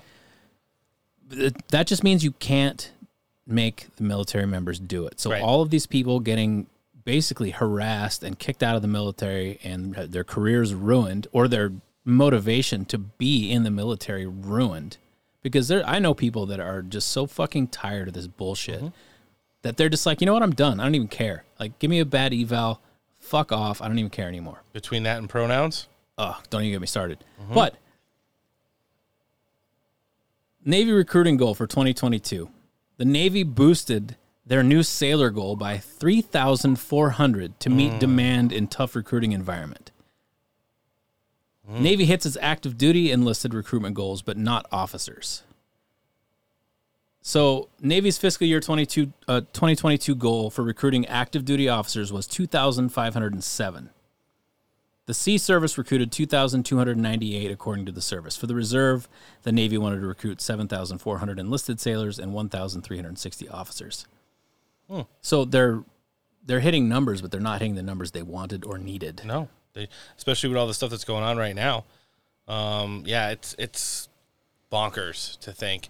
So I had said that that guy's deadline was this Friday. The Fox and Friends cast alluded to 30 or 60 days. So he his deadline to get his first vaccine to become fully vaccinated. Remember, it's they keep moving the goalposts on that too. So it would be like this one, then the second shot, and then I guess the first booster is where they're at in the military right now, I have no idea. ish. and uh, you know, so that's why they were saying he's not getting it. Well, that was the fucked up thing with this and in any other uh, government service Sure. entity was that regardless of the fact that they wanted you to get this FDA authorized emergency or emergency use authorized uh, version of the vaccine, if you were missing your your window in in order to get that particular shot, they were saying or get these other ones that aren't even emergency use authorized. Just just do these ones to, to get to get uh, up to, up to speed. It's like that's ridiculous. Yeah. Yeah, the army was down uh 25% short of its recruiting goal. So they missed their recruiting goal by 15,000 soldiers. That is ridiculous. It's a lot of people. I don't even know about the Marines. I don't even have that page. Sad. It's stupid. And, and when you want to talk about um, unit and mission readiness, something that continues to go under the back burner is the stuff that's going on with Ukraine. Um, you know, this is still a highly heated issue. Uh, we have nasty rhetoric between the Biden administration, NATO, and our alliance allies over there, the Ukraine and Russia. I don't know if you saw because it was subcaptions. Zelensky did a Zoom call with some of the NATO leadership yesterday and was like literally rabidly demanding like what's wrong with NATO getting in here and doing some like unprovoked strikes first? That's what? Yeah, he wants allied troops on the ground in Ukraine to fight Russian forces on the offensive. That's uh that's just starting World War. Three faster than it's probably already going to start. Uh, yeah, I mean that's just a guarantee that it happens. Like if people aren't seeing this fucking puppet for what he is mm-hmm. now. And I've been posting I, I lost another six in the last like, couple days. Oh, sorry. On my Instagram. Not that I give a shit. Probably- Bye. probably not- Door hit you on the way out. Probably not as many as Elon did for Oh, yeah. putting up his polls. Got him. The best is when he had on the military uniform with the handcuffs. oh man, Tucker Carlson sat down and talked about the Biden administration. You know, essentially saying that like everyone in the world, it's like the same thing with everything with COVID, with the 2020 presidential election. You must believe our narrative, or you are a literal threat to democracy. Let's hear it. Thanks so much for coming. Poor Jeffrey Sachs. It's like there are like eight traditional liberals left, and I guess they don't know the rules. Um, so I'm just wondering. Look, I, I don't know the answer, but I also know that no member of Congress knows the answer either. I verified that. So why is it that everybody is demanding you believe something that's just not very plausible?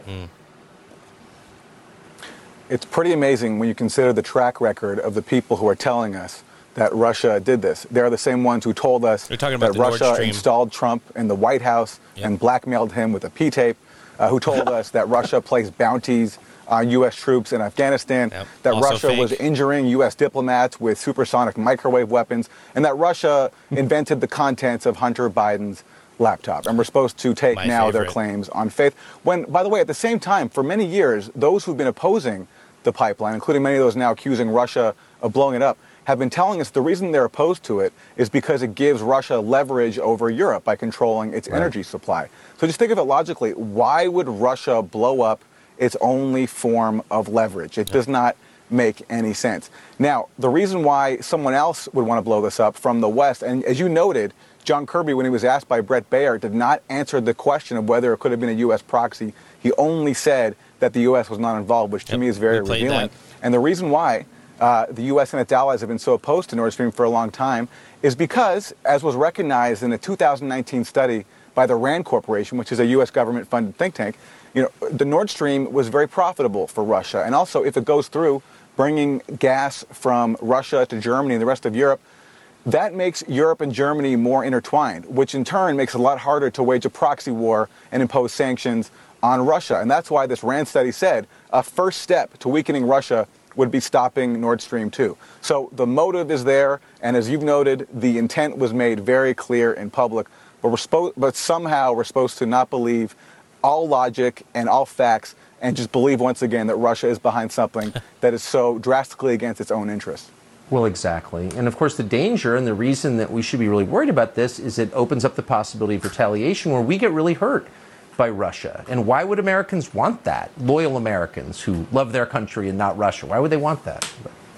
Aaron Mate, I appreciate your clarity and your bravery. It takes bravery to say that, so thank you. Not bad. It's just it's so disappointing that we are the domino that set all of this into effect. Yes. Like it, there's no ifs, ands, or buts about it. Joe Biden coming into office was the first domino that got hit that caused this cascade of events that has thrown the entire world into turmoil. It's idiotic. But whether it was falling up the stairs or falling off his bike, possibly shitting his pants on the 4th of July. one of those things. It's like the, the little domino all the way up to the big one. Like if a butterfly shits its pants in the forest and it causes a hurricane in Florida. Do you know it was confirmed this week that uh, th- this is you're gonna like this one? Harambe's sperm was preserved after his untimely demise. Yeah. Is it on eBay? No, but uh, he will see. Are they going to clone Harambe? We'll see what happens. Are they going to put Harambe in one of Elon Musk's robots? 626 days into the Biden regime. The Dow Jones fell another 500 points, or nearly 2% of its entirety. Mm. The S&P 500 is down almost two and a half points, and the Nasdaq is down over three. Yeesh. Same amount of time Donald Trump into office, the entire stock market plus 41%. Joe Biden from that high, same amount of days in the office, 626 days, it's down almost 20% Mm. from the Trump 40. So 40 back to baseline, then another 20. So it's essentially lost. That's really bad. You see what this looks like? That's the stock market right there. There's very little green. I don't think I own any of the green stuff. N- No, nobody does. Except for Nancy Pelosi. Yeah, plutonium and Tesla batteries. Asshole. Exactly. You know, one of our great friends who's going to be joining us a little bit later this month and reoccurring guest. Okay, let's talk about. I- got a taste of my own stolen valor yesterday. Oh. So you know how I made the Pinata Farms video of like the uh, Mhm. Avengers Wakanda when Donald Trump, Kash Patel, they come and save the day at the end, and Dan Scavino. Yeah. So I shared it yesterday because it's been a while, and uh, I tagged everybody that was in it. Junior, Kari Lake. I mean, Kari Lake hearted it and shared it, and you know, it shouldn't tag us or anything, but Whatever. yeah. Long story short, Grenell texts me, and he's like, "Oh my god, where did you get that video?" I'm like, "I made it." He's like, "Text it to me." So I texted it to him.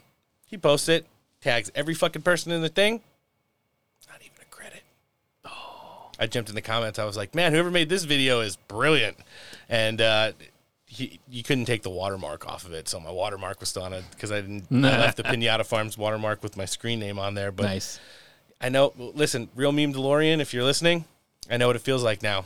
It doesn't feel good. Um, Rick Grenell appeared on Newsmax to talk about something that we've been talking about a while, and a lot of our guests, a lot of the people who worked formerly in the Trump administration, uh, who are out right now just living their lives, you know, doing heritage and working at think tanks and writing Republican policy and doing all that great stuff. Lack of American leadership and diplomacy across the world. It's like the one thing we don't have. And uh, he jumped on with Rob Schmitt last night to talk about this situation and more regarding Russia and the importance of not having any kind of diplomacy. I'm, I'm going to speak as a diplomat, right? I'm uh, somebody who really wants to concentrate on uh, solutions outside of war. I think we've got a lot of U.S. officials, former U.S. officials, really talking about the war angle, and it's almost like that's the only angle. And, and I certainly appreciate that we have to have a military that's ready. Right. But uh, I think that this is uh, a conversation that needs to be very private. We never talk about who has nuclear weapons or who hosts the uh, nuclear umbrella Mhm. that the United States has. This is something that we, we try to stay away from. We don't even confirm uh, where our nuclear weaponry is. Uh, I will say this, though, that uh, it seems um, brazen for Poland to step forward and say, we're in talks, we would like to have nuclear weapons. I don't blame them for wanting to be able to protect themselves. But what I'm really concerned about, Rob, is that we just don't have a diplomatic conversation going on. We don't see Antony Blinken or Joe Biden talking about uh, a a peaceful solution or a deal. You know, the United Nations exists. Uh, Security Council exists so that we could have these uh, discussions. Why not have a discussion? Why not try? I'm not suggesting that it's easy, nor am I suggesting that a peace uh, deal would be easy or weak. And we've had some former U.S. officials uh, really just disgustingly attack any conversation about a peace deal like it's just a weak option. It doesn't have to be weak if you have tough diplomats. I like that, and he Mhm. was a tough diplomat, both as the ambassador to Germany and when he was a American government official that was working um, at the UN. I think uh, we'll we'll touch on that. You know, we haven't talked enough geopolitics with Ambassador Grenell when he's on the show. We like to talk about everything else with him, and he's such a fun guy. Plus, he's on the ground. Uh, I think he's going to be in Vegas and Arizona with Kash Patel, Donald Trump, and the whole gang this weekend. So we'll be looking to hear from them. Um, I, I did get my last chance text from Kash for the Arizona rally, and I mapped it out. It's five and a half hours one way. Five and a half? Yeah. Hmm. It's closer, but still so far. Yeah. That's a long day. Mm-hmm. Worth it. Erica's going too. Erica Knight, Oh. a great friend of the show, Mhm. and uh, a host of others. But uh, we'll see what happens. It's uh, we still got a day. Anyways, getting back to this now, I think Ambassador Grenell, Grenell makes a great point talking about our nuclear arsenal, having other countries, NATO allies, strong tied allies to the United States like Poland, saying like, you know what, this is so fucked up. We need nukes now because if they start using tactical nukes and it's going to fuck up everything in Ukraine, how do we defend themselves if they say we don't like the way you're looking at us, you're next, and they start using tactical nukes on on Polish military forces? We also have several thousand Americans deployed there to Poland, so Oh, and they have. I mean, they have the ability to reach out and touch us here, basically too. but it's the only thing we're not talking about right now is the most important thing: how to end this. Yeah. You know, we've seen uh, Boris Johnson kill a deal. We've seen NATO kill a deal, the Turkish one that was backed and brokered. Um, we called it on this show right after this, you know, minor incursion started. This only ends one way. Vladimir Putin is keeping all of those parts of, of Ukraine that he annexed, has to agree not to anymore. Maybe pay some kind of reparations, whether it's like fuel or rebuilding the infrastructure of the stuff they destroyed. But besides that, Ukraine's getting nothing except all the billions and billions of dollars they got from us. Which is rolling out in suitcases through their land borders, I'm sure. Yeah. Speaking of Poland, people probably claiming asylum there with it. We've already seen a couple former government officials' spouses come with like up to $28 million in cash and gold. So, you know, it's, it's, we're at a breaking point here. Like, this has to end. And it seems like everybody in the Biden regime knows the minute the Ukraine conflict ends, They got nothing. they got nothing. It, it's literally down to they're going to end Social Security and abortion, and they got nothing else. They can't say Putin's war. They can't say Putin's war following the pandemic made the pandemic worse. Mm-mm. They can't do any of that stuff. And uh, here's the thing we talked and led off this segment with Joe Biden talking about OPEC and how disappointed he was that he asked them to lower oil prices, and they said, "Eh, "Fuck you, we're not lowering oil." Actually, We're gonna make less. Yeah, now we're gonna make two million. You asked for us to make a million barrels more. We're actually gonna make two million barrels less now. Um, and we're really reeling here in Southern California. So it's it's over six dollars anywhere you go for regular. Yeah, I paid like six forty, I think, Mhm. and that was because I paid cash. Yeah, I paid six thirty and change at Costco today for uh, my gas. And That gas is garbage. Don't do that. I know, but it, it's nice and convenient right on the way home. Anyways, and there's pizza. Well, not at six o'clock in the morning. Oh, what's a shame. Yeah, it certainly is. Should be twenty four hours. Breakfast bowls. Ooh, I like it. Um, but here's the thing: the Saudis and OPEC look like they want to literally interfere in our elections. If you really start right now hiking those gas prices up five weeks before the ballot box, how many people who are independents, moderates, walkaways, or don't really know if they're ready to reinvest in Donald Trump's ideology again, go to the ballot box on November 8th and be like, you want to know what? Fuck this. I'm just going to do it. if it's not bad, we won't let him in in 2024. Let's just see if this is any better because what's going on right now, it's not working for anybody. Yeah. So, what if Vladimir Putin wants to end this war now and put the spotlight back on all of the domestic disasters that Joe Biden's caused here? Listen, you talk about October surprises. Putin wanting to come to the to the you know uh, peace treaty table would not shock me in the Well, next five weeks. We don't want it to. Uh, well, when I say we, I mean the royal we. Right. The people in charge. How dareth you? Yeah. They, they don't want it to end. So imagine what kind of bullshit they're going to pull. Like if he tries to like make good on everything and they just sabotage it. You know why though, right? Why? Nobody fucks with the Biden. can, can we have that ready to launch next show? Yeah, we'll get that. I appreciate it. Um, but you know, as we're getting ready to segue now to a couple more America First interviews, um, we're going to be getting back down to the battleground and provide more comprehensive coverage on all of the other races going on in our second news segment in just a bit. All right, joining us next on the show today, great friend of the show. He's the America First Trump endorsed Republican nominee, Ohio 7th U.S. Congressional District. He's joining us again with a big update. Mr. Max Miller, thanks for coming back on the show. Thanks for having me, guys. One of my favorite shows to be on, so I appreciate you. One of our favorite guests to have on, great friend of Kash Patel as well. And uh, he was telling us to give you crap, but we're going to keep it strictly to the elections today. Um, well, I, you know, you said the quiet part out loud, so I, I just didn't want to make sure. Uh, hey, at least you know you guys are still good buds. That's the best part about it. So, um, hey, listen, before we get started, there's a lot of congratulations, in, in you know, we're going to send your way. First of all, you've had some big endorsements over the last couple of days. We want you to get a, give us an update on that. You were recently married to your wife Emily. Congratulations on that, and then the huge primary win in the uh, in in the primary race there uh, to become the Republican nominee. So, you you let's just go down the rung of it right now. How's everything going on your end? Everything's going great. I mean, throughout this process, we have you know earned the trust and the faith within our constituency, and have really established the relationships with the stakeholders and the entire seventh district and across the state of Ohio. And, I, and you just alluded to some endorsements, and I'm very proud that not only are we endorsed by the Main Street Partnership in Congress, but we're also endorsed by the House Freedom Fund, and that is a very unique position to be in. I don't know of too many people that you know have accepted and really you know embraced the trade union aspect of the Republican Party while being endorsed by the House Freedom Fund, because essentially you have these two different factions of our party that are about 180 degrees kind of you know separated, but yet see something within ourselves and in myself and in this campaign as to where they look at us as the consensus candidate. And I couldn't be more, more proud of the job that we have done to earn that respect and to earn that faith and to earn that trust into being the America First candidate and finally taking our country back from these crazy radicals who just continue to bury us day after day after day. Yeah, no, it, it's it's great to see, and, and, and we'd love to see it. You know, we, we talked to Joe Kent recently who got it, and then Sandy Smith was talking about it as well.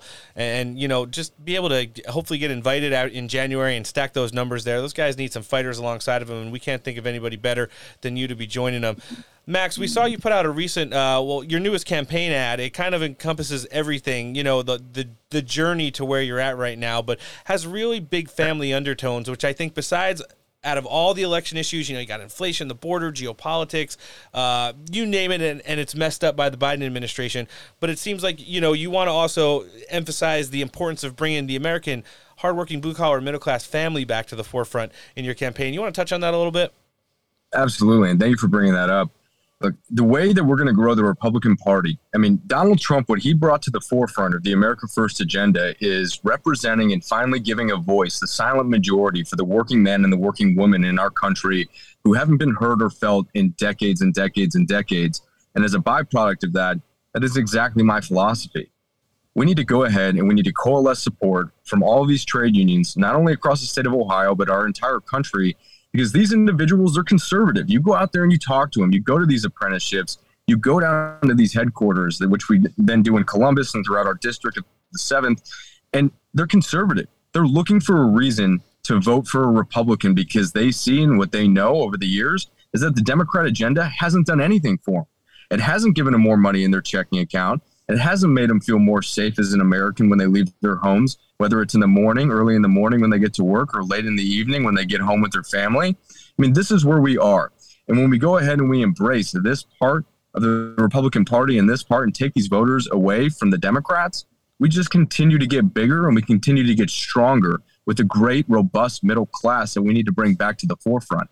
And I, as I said earlier, I couldn't be more proud to be endorsed by those trade unions and to be their champion in Congress and to make sure that everyone within our country is going to have the opportunity to make something of themselves, which I believe under the Biden administration has been lost. The American dream right now, it's dead. It does not exist for anyone who's coming here. If you're a legal immigrant or even one of the two and a half million illegal immigrants, God bless you for trying to make a way into our country right now, the way Joe Biden has set things up. Yeah, it's it's becoming almost repetitive to say it on the show. We want to stay in the thread of the the hardworking blue collar middle class and how it needs to get brought back to the forefront because they are the backbone and essentially the soul of this country. They're they're really a large component of what makes it great. It's Friday, uh, October seventh, and we're seeing the economy take an extremely big hit again today. Uh, how is this really affecting the people who? I mean, we're heading into the winter season. People that live in Ohio seven, they're used to cold winters, and now we're going to have these energy costs, rising fuel costs, empty shelves heading into the holidays, we're going to have the Inflation Non Reduction Act uh, hitting the floor right around Thanksgiving. What can you say right now as to like, you know, the absolute take on the middle class right now and how they're feeling this in Ohio 7? They're getting absolutely buried. The average constituent within our district makes a median salary of roughly around $62,000. We factor in inflation at 8.3 8.4%, and it's going to continue to go up thanks to what you just said about the Non-Inflation Reduction Act because that's exactly what it's going to do. It's only going to increase it. Gas prices right now in my district or in our district, they're back up to four dollars a gallon. We had a 20 cent jump within the last few days, and that's going to go back up to five dollars. And mark my words, right now, that'll be at six bucks by the time that we hit the new year because Joe Biden and his reckless policies dealing with OPEC, he, he bends a knee to him. He capitulates. He then is now going to go beg Venezuela for blood-soaked oil when we have plenty of it underneath of our underneath our feet and off of our shores. It makes absolutely no sense. Our process when it comes to natural gas and our refineries are 10 million times cleaner than what Venezuela is going to give us and what we're going to pay for that. Not to mention the gas uh, prices about you know homes and heating our homes during the winter. We're going to be paying roughly, as an estimated guess, 30% more in our heating bills. Our average constituent is now putting $10,000 on their credit card, looking at it as a loan. And what's sad to see right now, credit card debt in this country has exacerbated since Joe Biden's been in office. It has an increase of over 100%. And these individuals are going to have to pay that down from an 18 to 25% interest rate. And I'm wondering if Joe Biden is going to give these hardworking individuals a break just like he gave all of these, you know, the 60% from upper, upper to middle class for their student loans. Is he going to give them a break? I don't think so. And that is where, you know, it just doesn't make any sense. The, the ideology from the Biden administration that there is no logic, there is no plan. It's to change the fabric of our country. Make no mistake, everything that they're doing, I mean, it is by design, yeah. but they don't know what direction they want to head in you know, to bring any relief to the American people, only to benefit themselves.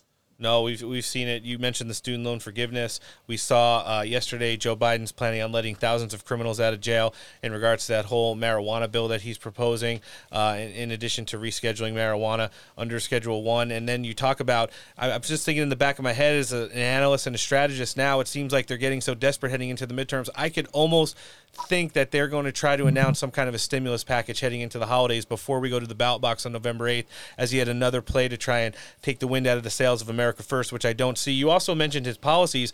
I do want to touch on geopolitics just real quick with you, Max. You know, you are a veteran and you served. You're extremely proud of your service, and we're extremely thankful for you serving this country. Um, we see we see a lot of undertones. It's fallen under the radar with all the stuff that's going on with the midterms and then all the domestic issues. Uh, we're getting pretty close to World War III here. You've got nuclear saber rattling coming from you know Ukraine asking NATO to do unprovoked strikes on Russian forces in occupied territory. You have Russia saying, "Listen, we have nukes. We're not scared of you guys." You have the United States saying, "Like we don't care if Russia starts a nuclear war in the region because we could just answer with our own nukes." And now Poland's asking us to give them nuclear weapons. It seems like the one thing we don't have is any diplomacy at any level of this government right now. Um, even a lot of our senators, it seems like their hands are tied uh, because of the majorities in the House and Senate. And, and, what we're lacking right now is leadership. And you want to weigh in on right now what you see with this going on, especially from like a military standpoint? Yeah, and, and, and real quick, everything they told you that Donald Trump was going to do and get us into a nuclear war, Guess what? Shocker, he didn't. Yeah. Guess who is? Joe Biden. Joe freaking Biden is ready to get us into a nuclear war to sacrifice to sacrifice American lives to go defend a foreign country when they say their borders are in sovereign, but ours aren't. This is backwards logic. These people do not care about our individuals in the military, and that's why there's about a 30% reduction in military recruiting. We have no leadership. They're taking advantage of Joe Biden like they're taking a, you know, it's Halloween and you want to take some kid from a candy on the street. Yep. That's how easy it is right now. We don't have anyone to govern. You, you know, I thought about this the other day. Do you, I believe it was the G7.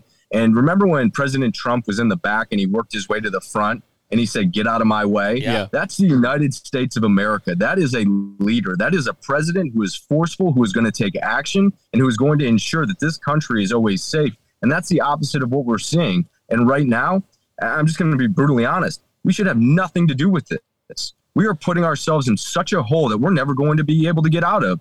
And all of these ammunitions and everything that we give the, the, the country of Ukraine right now, we're depleting our military to the fullest extent possible. What a lot of Americans don't realize is all of these HIMARS, all of these ammunitions, all of the weaponry that we give Ukraine is from our military. And we don't have a lot of these things on the back burner in reserves. I mean, we run, you know, everyone thinks we have a robust military and we do. And we are the greatest fighting force in the world. And you come knock on that door and you're going to met, you're going to be met with a whole hell of a lot of force you haven't seen before. But with that being said, we're in troubled times. I mean, Joe Biden has gotten us into a mess, and I blame this war on Ukraine solely on his weak shoulders. Yep. Solely on his weak shoulders. Putin went in. Biden called it a small incursion, which is an invasion when you cross another foreign country's border. We let this happen. He did not take action. He waited two to three weeks before we put sanctions on him. But before that, we were still buying 800,000 barrels of Russian crude oil. This is just flavor of the month, and it continues to be for President Biden. And he's propped up all of these wars and all of these instances, and now he's gotten into gotten us into this mess. And now everyone's looking at us to fix it. You know what I say? Germany, you start printing money. Poland, the Baltic regions, you start printing money out of your Federal Reserve and give the majority of your ammunitions and HIMARS to the Ukrainian people because at some point you have to realize when you're at your bandwidth and every individual knows when they're redlining, it's just absolutely pathetic that this administration doesn't understand and realize that our country is past the redlining point right now. Yeah. No, you make 100% uh, sense there. And it's, it's something that we, we'd like to have people who actually are in the know weigh in on it and, and give like, you know, thoughtful insight like you did. And it's just the reality of it. We, we've, we've made too many messes all over the world. I've, I am a firm believer that Joe Biden is continuing this dangerous rhetoric in, in the region over there just for the sole fact that he knows if, if the Ukraine conflict goes away, it's more of a spotlight on his failed domestic everything. Yep. And, uh, you know, he's got to at least hold it together until the midterms, hoping that something doesn't spark up that's, uh, you know, not really, uh, you know, too particularly favorable for the American people. Max, last thing I want to touch with you on. I know you got a lot of uh, campaigning stuff going on. You, what what events are coming? Uh, who are you going to be touring around with? What's what's it looking like in Ohio Seven between uh, now and November eighth? It looks good, uh, and I'm not going to sound you know overconfident or cocky. I'm cautiously optimistic. We're going to see this see this thing through in November by 10 plus points and hopefully more. But we're going to continue to be out there every single day. And I know this sounds crazy, Roan, but we're actually focused on the issues, something that the Biden administration doesn't want to touch with a 10 foot pole and anyone else pushing it. And that is energy independence, our southern border, our supply chain issues, our labor shortage, and everything else that we see that's happening within our country, especially the amount of fentanyl that's now being targeted to children and adults that are killing tens of thousands of Americans every single day. That is the exact drumbeat we will continue to hit and also focus on crime because, I don't even feel safe when I leave my home anymore.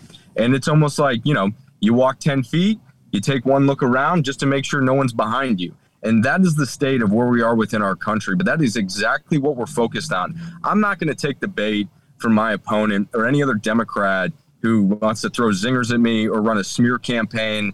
You know, they want to engage me, they want me to respond. God bless you all. It's never going to happen because what we're doing right now is we're focused on a race and we're focused on policy that's actually going to help the American people instead of launching smears at them and focusing on social and moral issues that really isn't going to help any American right now. That's not going to help their checking account. That's not going to help their energy independence. That's not going to help small business owners and their labor shortage. That's not going to fix our supply chain issues like someone like my father who's six months back in production because he's having trouble getting the fabric that he needs to go ahead and to make an American made baseball cap. Those are the real issues that we have that are right at our feet. And you're looking at a new class of Republican leadership that isn't going to just talk about it. We're going to do things about it in a very forceful way and to make sure that we can save this country before it's too late. Uh, that's that's perfect analogy right there. I mean, people like Mark Kelly, who's who you know who's who served in the Senate, found out real quick last night what happens when you want to go low. You're going to get hit with what the agenda is. You're going to get hit with the state of the nation. You're going to get hit with your voting record. It sounds like you're in the same thread there. And it's like I don't even know what your opponent can do right now. I mean, you've literally worked in the Oval Office with the president before. It's like there's not anything they could throw at you that I would consider like a curveball or be unexpected. You know, heading down the uh, home stretch here, Max. We want to be able to direct our listenership to help you out any way we can. Our national audience with with donations, obviously, everybody that's in the state of Ohio, if they want to take time out on their weekends to jump into uh, District Seven and go knock on doors, see you at a town hall or at a, some kind of speaking event or hang signs. So if you want to give us your campaign website and uh, social media, we'll live link them in the show today. That would be awesome. Please go to votemaxmiller.com. And if you would like to go on Instagram or Twitter, please go to at maxmilleroh. I'd love to have all of your support. Please support us throughout this process. And just know you're backing a winner and you're backing a strong conservative who's going to do right by his constituency and the American people. And we will be catching up with you at some point between after election day and uh, when you're sworn in, Congressman elect. We could get an update on uh, what the plans are for heading up on Capitol Hill, Max. It's uh, great. Thank you so much for taking time out of your busy schedule on this battleground edition of our show today on Friday. Absolutely, guys, and I look forward to you come seeing uh, seeing me in our office. Oh, can't wait. Yeah, let's do that. The America First, Trump endorsed Republican nominee, Ohio Seven, Max Miller. Thanks for joining us on the show. Thanks, Chance. Take Bye. care. Joining us next on the show today, she's the America First Trump endorsed U.S. House Republican nominee, North Carolina's first district. She's back for a general election update, and we're really excited to have her. Miss Sandy Smith, thanks for coming back on Steak for Breakfast. Hi, guys. Thank you guys so much for having me back on. It's our pleasure, ma'am. How's everything going with you? How's everything been since, well, the Trump rally and now heading down the stretch here in the general election with just 32 days left until we head to the ballot box? Oh my goodness, I cannot wait. In 32, it sounds like a little uh, short amount of time. It is actually, uh, it seems like a long time. But uh, we time is of the essence in, in a lot of aspects because things are on fire on my campaign. It's just been crazy.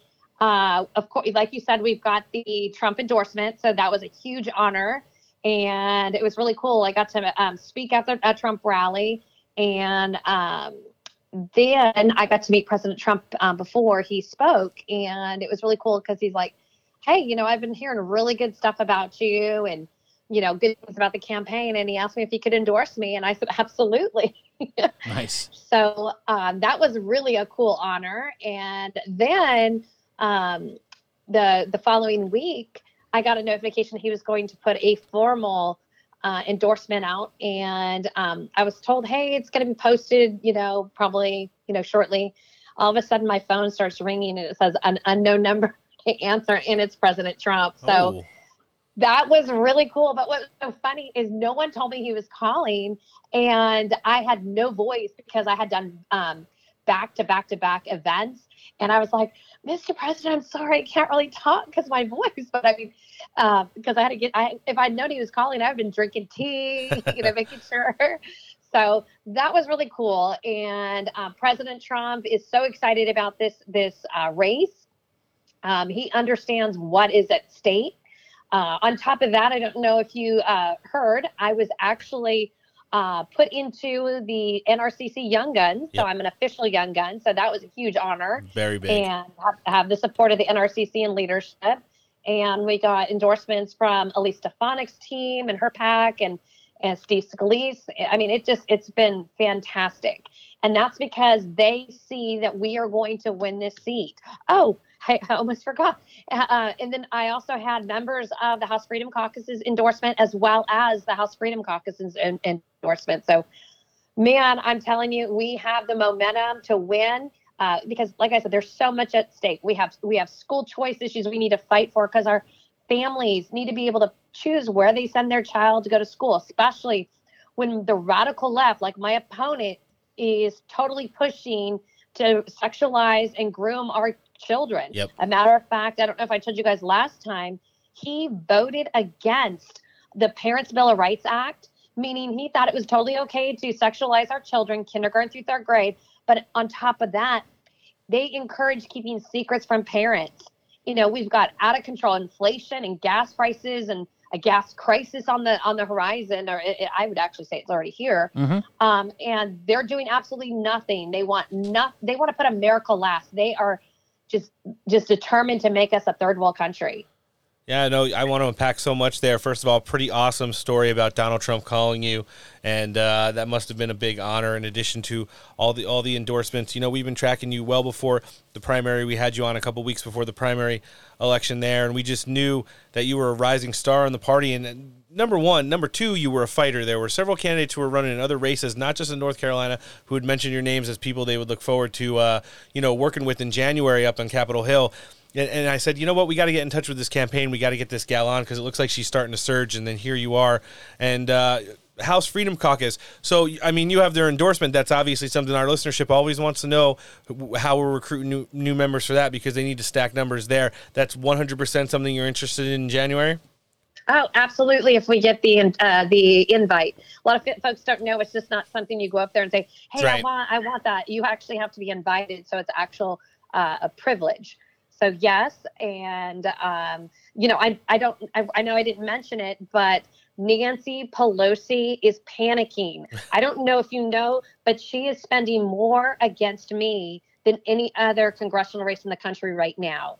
Uh, and that is because I took out her number three lieutenant Yep. and forced him to retire.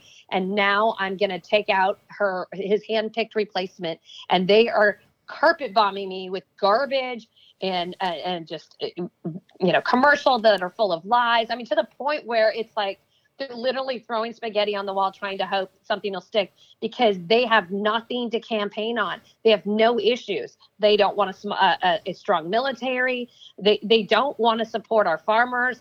They do not want to put families first, and and that's unfortunate. No, you're right. I mean, uh, when you look at some of the stuff that Don Davis has been pulling over the course of the general election campaign now, it's almost embarrassing. We saw it on full display last night. There was the nationally televised debate for Blake Masters up against seasoned already Senator Mark Kelly, and Blake Masters took him to task and, and took him to the woodshed on several issues. You saw whenever I loved it. it, it was great when whenever you decided to push back, and, and you know Mark Kelly would go low. He tried to make it personal and tried to skew his narrative, and Blake Masters just said, "Here's your record voting with Joe Biden. Here's where you stand on on, on you know supporting the things that are currently wrecking this country." And they literally have no defense, and, and None. and that's currently where we're at. The entire Democrat ticket across the country is running on everything America last because they all line up with the Biden agenda. And, uh, you know, it, it seems like that's going to be the ticket to having massive, massive success, especially in a state like North Carolina. You've got Ted Budd at the Senate, you, Bo Hines, you have MTG, Mike Collins, several other amazing House members that are going to be participating up on Capitol Hill next year. And we're just really glad to see you surging. What are some of the top ticket issues right now, besides the stuff going on in the defense of children, that are really resonating with the uh, people of, of North Carolina? One, obviously, the economy has to be a big one, maybe crime and jobs. Oh, absolutely. I mean, we have families that can't afford to uh, put food on the table. They're struggling uh, because of the high uh, food cost, and and then they're having they're having troubles finding food at the grocery stores. They, we have jobs that are just that are we don't have jobs. They're evaporating, and because we have.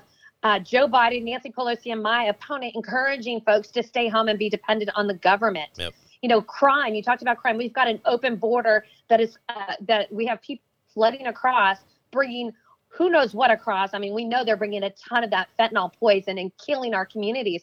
But you know my opponent actually you know is, is so anti law enforcement because he wants to defund our police that he actually voted against a bill that would allow law enforcement to call ICE when they detain a criminal illegal alien. Yeah. They're not allowed to contact ICE. And that is just continuing to to make our communities not safe so parents can't allow their kids to play play freely outside without worrying that, you know, somebody might come and uh, you know, rob them or shoot them or anything like that. I mean, it's just horrific. And we're we're even we're especially seeing um, the impact of crime here in the first district when we have businesses closed because we are uh, uh, the Democrats are weak on crime and they let these these criminals run rampant. At the same time, then they want to take our guns away so us law-abiding Americans can't defend ourselves. It's absolutely crazy. And they have lost their minds. And we've got to take back our country in November. And I am so excited about the Republican ticket and who we're going to get to work together with and get this uh, this ship righted in the country and get us on the right track. So I, I'm really excited. No, and we're excited too. I think the best part about connecting with all these candidates over the last year, year and a half that we've been really focused on the midterms is the amount of fighters who have come out of like the ashes that was the 2020 presidential election. We've kind of regrouped, we've definitely rebranded, and uh, I think America First is back, and, and Donald Trump you know touched on it on several of his last few rallies. The silent majority is back and, and, and louder than ever before. So yes, uh, you know, I actually took someone who had never been to a Trump rally to the rally in Wilmington, and his exact words, it was surreal. He couldn't believe uh, how exciting, how much energy, how much passion, how much love, how much patriotism was actually at uh, the, that he felt at the rally.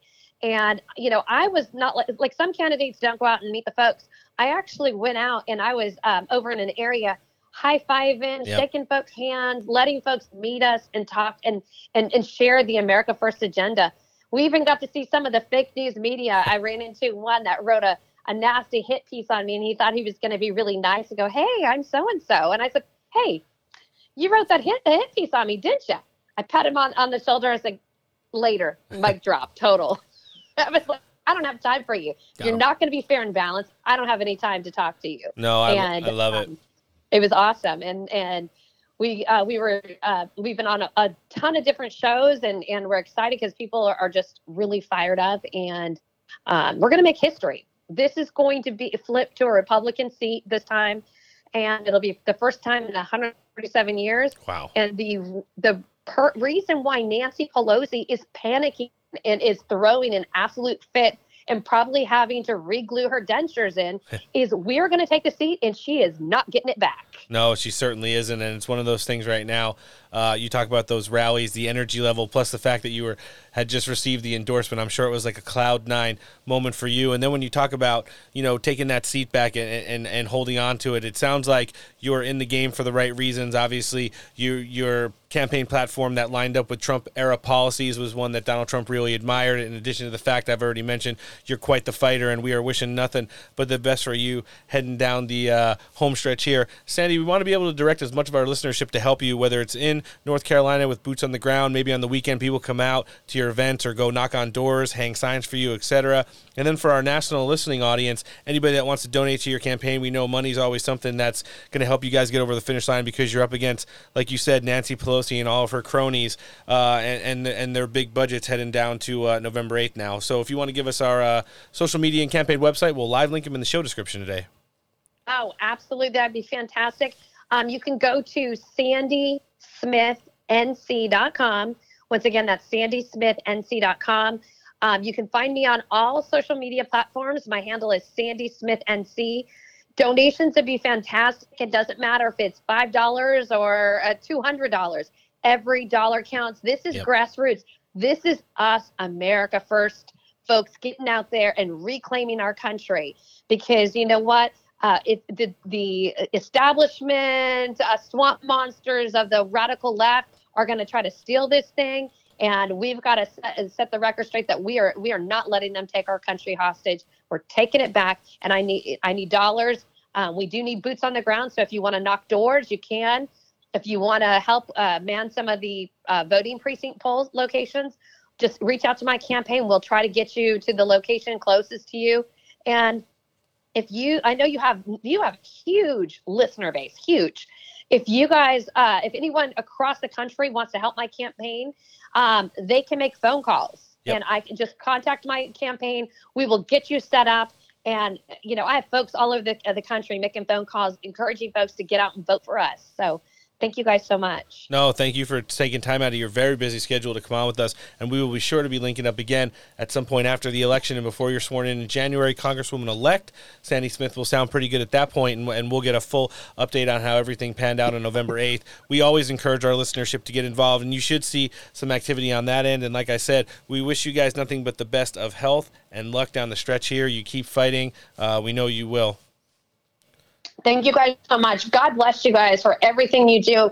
And you guys keep fighting and helping us get that America message, America First message out. We love it. This is the America First Trump endorsed Republican nominee, U.S. House seat, North Carolina one.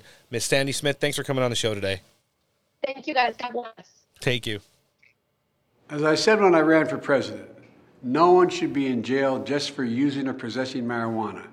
It's already legal in many states, and criminal records for marijuana possession have led to needless barriers to employment, to housing, to educational opportunities. And that's before you address the racial disparities around who suffers the consequences. While white and black and brown people use marijuana at similar rates, black and brown people are arrested, prosecuted, and convicted at disproportionately higher rates. So today, I'm taking three steps to end this failed approach. First, I'm announcing a pardon for all prior federal offense, federal offenses for the simple possession of marijuana. There are thousands of people who are convicted for marijuana possession who may be denied employment, housing, or educational opportunities as a result of that conviction. My pardon will remove this burden on them. Second, I'm calling on all governors to do the same for state marijuana possession offenses. Third, the federal government currently classifies marijuana as a Schedule 1 substance, the same as heroin and LSD, and more serious than fentanyl. It makes no sense. So I'm asking the Secretary of Health and Human Services and the Attorney General to initiate a process to review how marijuana is scheduled under federal law. Even as federal and local regulations of marijuana change, important limitations on trafficking, marketing, and underage sales should stay in place. Too many lives have been upended because of our failed approach to marijuana. It's time that we right these wrongs. So, if student loan forgiveness wasn't enough for you, You could put your weed in there. another pandering uh, from the Biden regime heading into the midterm elections via this. Is he even allowed to do this? I don't know. Does it matter what they're allowed to do anymore? No.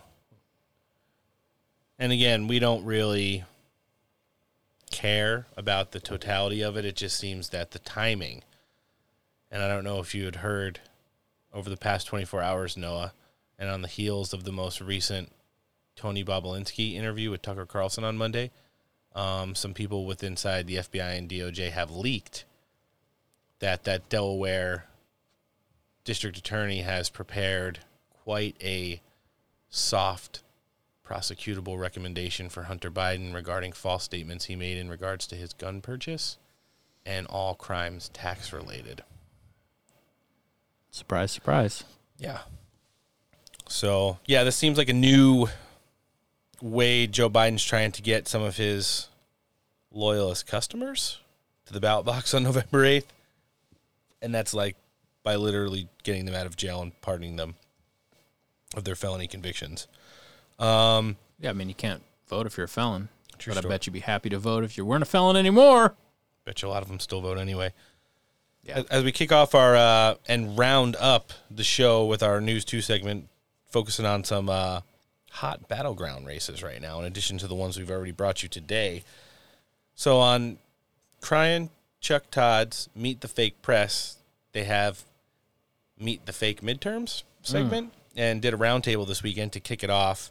Uh, they traveled to Arizona and bothered Ted Cruz, who was out there campaigning with Blake Masters. Um, yeah, exactly. but uh, let's let's hear a portion of their roundtable segment where they talk about how Donald Trump's basically on the ballot this November. I want to pivot a little bit to Donald Trump. He is used some, as always, his rhetoric seems to get more extreme, and we get sometimes numb to it. He issued a death towards you. against. It's I don't know any other way to put it against Mitch McConnell. You, I'll let viewers decide whether this is a death threat to them. Is McConnell approving all these trillions of dollars worth of Democrat-sponsored bills without even the slightest bit of negotiation because he hates Donald J. Trump? And then he has a death wish, must immediately seek help and advice from his China loving wife, Coco Chow. So, very racist attack against his wife. It was just extraordinary. And there seems to be a numbness now to this, particularly among Republicans. An attack not against a Democrat. Right. This is against the Capitol's leading Republican He's not a figure. And as you said, the, the death threat, which the Trump people say was meant in a kind of rhetorical manner, you can't explain There's nothing away. funnier than death threats. Yeah, I, I don't quite. I didn't in this understand their spin. Yeah. In this climate, where Yeah. many members of Congress are getting a lot Mm. of death threats and have to spend money on security, it's especially not uh, humorous. And the racial slur, I think, is very hard Oh, to explain on. away. Uh, but tr- you know, Trump is on the ballot this year. Uh, in any number of these races, in races where he got candidates, the candidates he wanted Yeah. on the ballot, the Democrats are now uh, exploiting their ties to. Maybe he, on some of these cases he'll win, but he is on the ballot as much as But he- Joe but Biden if he's on the ballot, I mean, I, th- I think your first point is really an important point. He's not spending his time attacking Democrats right now. I mean, he's attacking them in his in his speeches. He's criticizing Democrats at his rallies. But he's not spending money. I mean, Donald Trump's PAC's raised Still more than hundred million dollars. Where's that money going to Republican candidates? It's really not. Julio, we're seeing him still more popular in South Florida than he was four years ago, right? Totally, yeah. It's yeah. it's interesting, but it's also interesting how Trump is in the battle and Democrats know it, and the message from Democratic candidates it's also about defending democracy and criticizing Trump. So at the same time, Democrats I, I think are using him as a as an asset. Mm. I don't think the Democrats are using Donald Trump as an asset. I also don't think saying that Mitch McConnell has a political death wish by allowing Joe Biden. See, it's become obvious now what Mitch McConnell's plan was. He was not going to stop any of these Biden passed legislative pieces of uh, garbage, the CHIP Act and uh, whatever other piece of shit, the Inflation Non-Reduc- Non-Reduction Act. He was going to let them get through because he knew it was going to be one person at the most that opposed them and then use that as evidence of how Joe Biden has destroyed the country in the midterm elections. Get through the primary. None of Mitch McConnell's candidates make it. All of Donald Trump's do. And, and here we are, him first pouting, and now as late as last week saying that he sees at least a 50 50 chance of Republicans winning the Senate. So it- it just comes down to the fact that the radical progressive media on the left is going to put Donald Trump on the ballot because they know that's the only thing that has drawing power to their base. Uh, but the fact of the matter is, you probably can't find a more diverse, you know, assortment of tickets across the country than you have right now. Um, and it's it's one of those things where you really just have to read in between the lines. They're absolutely terrified that Democrats are going to lose control in five weeks here, and uh, we all know what happens after that. That's when the real meltdowns begin. They did mention the new PAC that was launched on October 1st, the Save America, I'm sorry, MAGA Inc., which is going to uh, be a PAC that's not only allowed to help out all of these candidates in the midterm elections, but roll into the general election campaign for Donald Trump after the midterms. That was written into its charter. Sean Hannity, Boomer Sweats himself, debuted the first commercial on his show last night dissing John Fetterman. Let's hear it. AGA Inc. details this horrific murder. Take a look.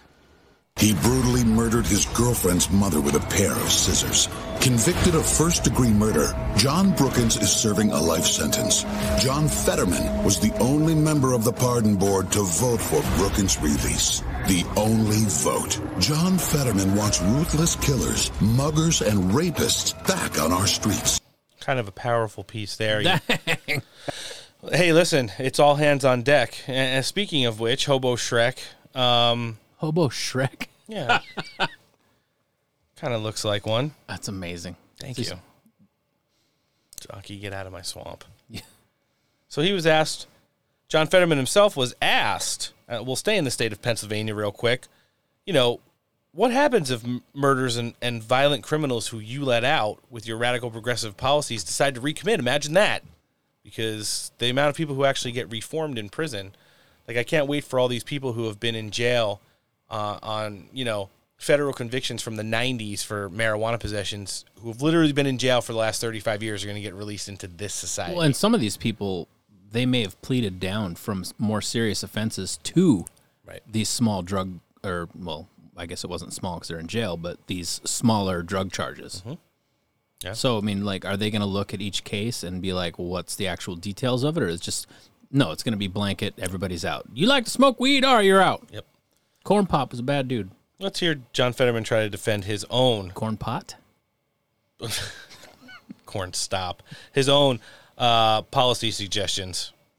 Well, what happens if one of them gets out and does something It would horribly be, wrong? it would, first and foremost, it would be uh, catastrophic and, and be personally devastating if if somebody hurt somebody. Uh, that, that, is- that there's always that possibility theoretically. Thousands of people are paroled, so the vast majority of inmates actually cycle through and they they reemerge. False. Mm.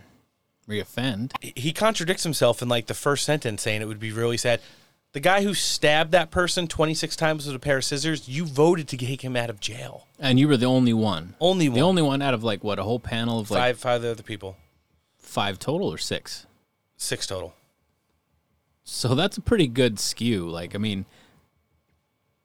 five other people thought this was a terrible idea, and you're the one mouth breathing, bearded idiot that thought it was a good idea to let him out. Yes. This is fine.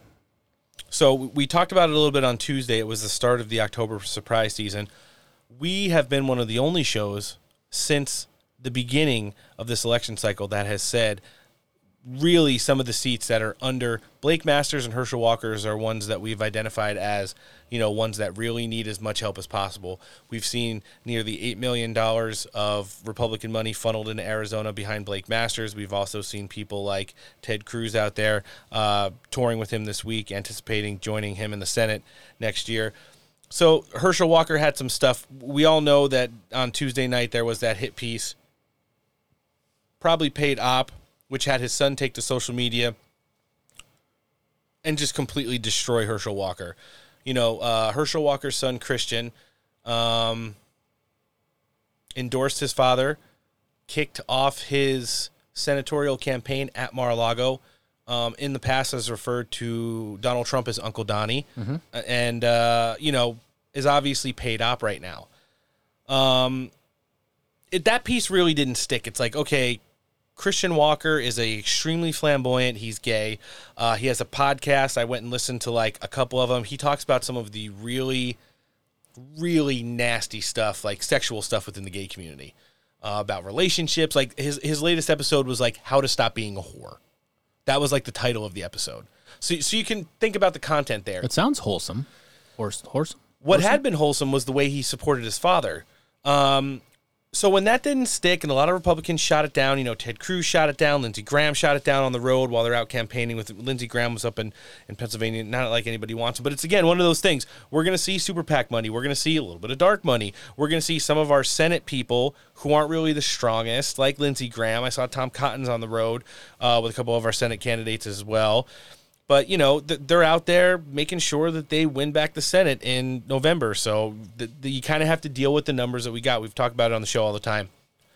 So this new hit piece came out and said one of the baby mamas of Herschel Walker at one point received like money from him, and she used the money to pay for an abortion when she was pregnant.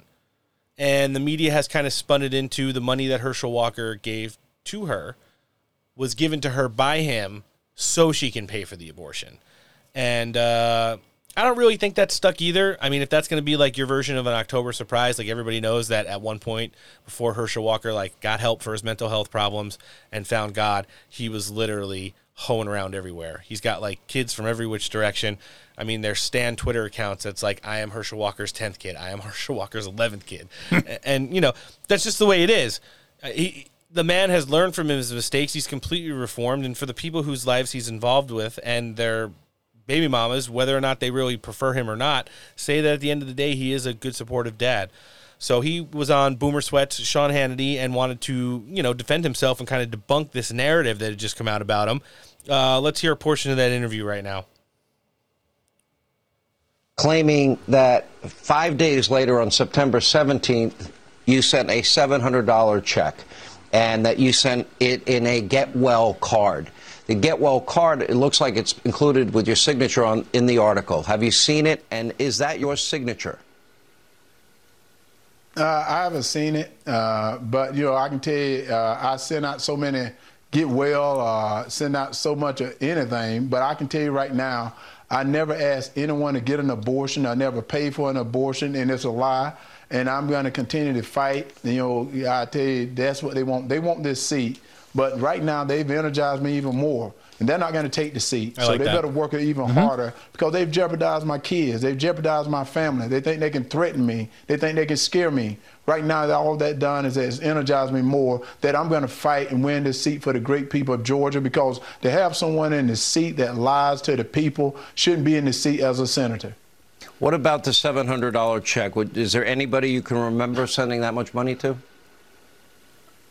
Well, I, I send money to a lot of people, and that's what's so funny. And, and let's go back to my part.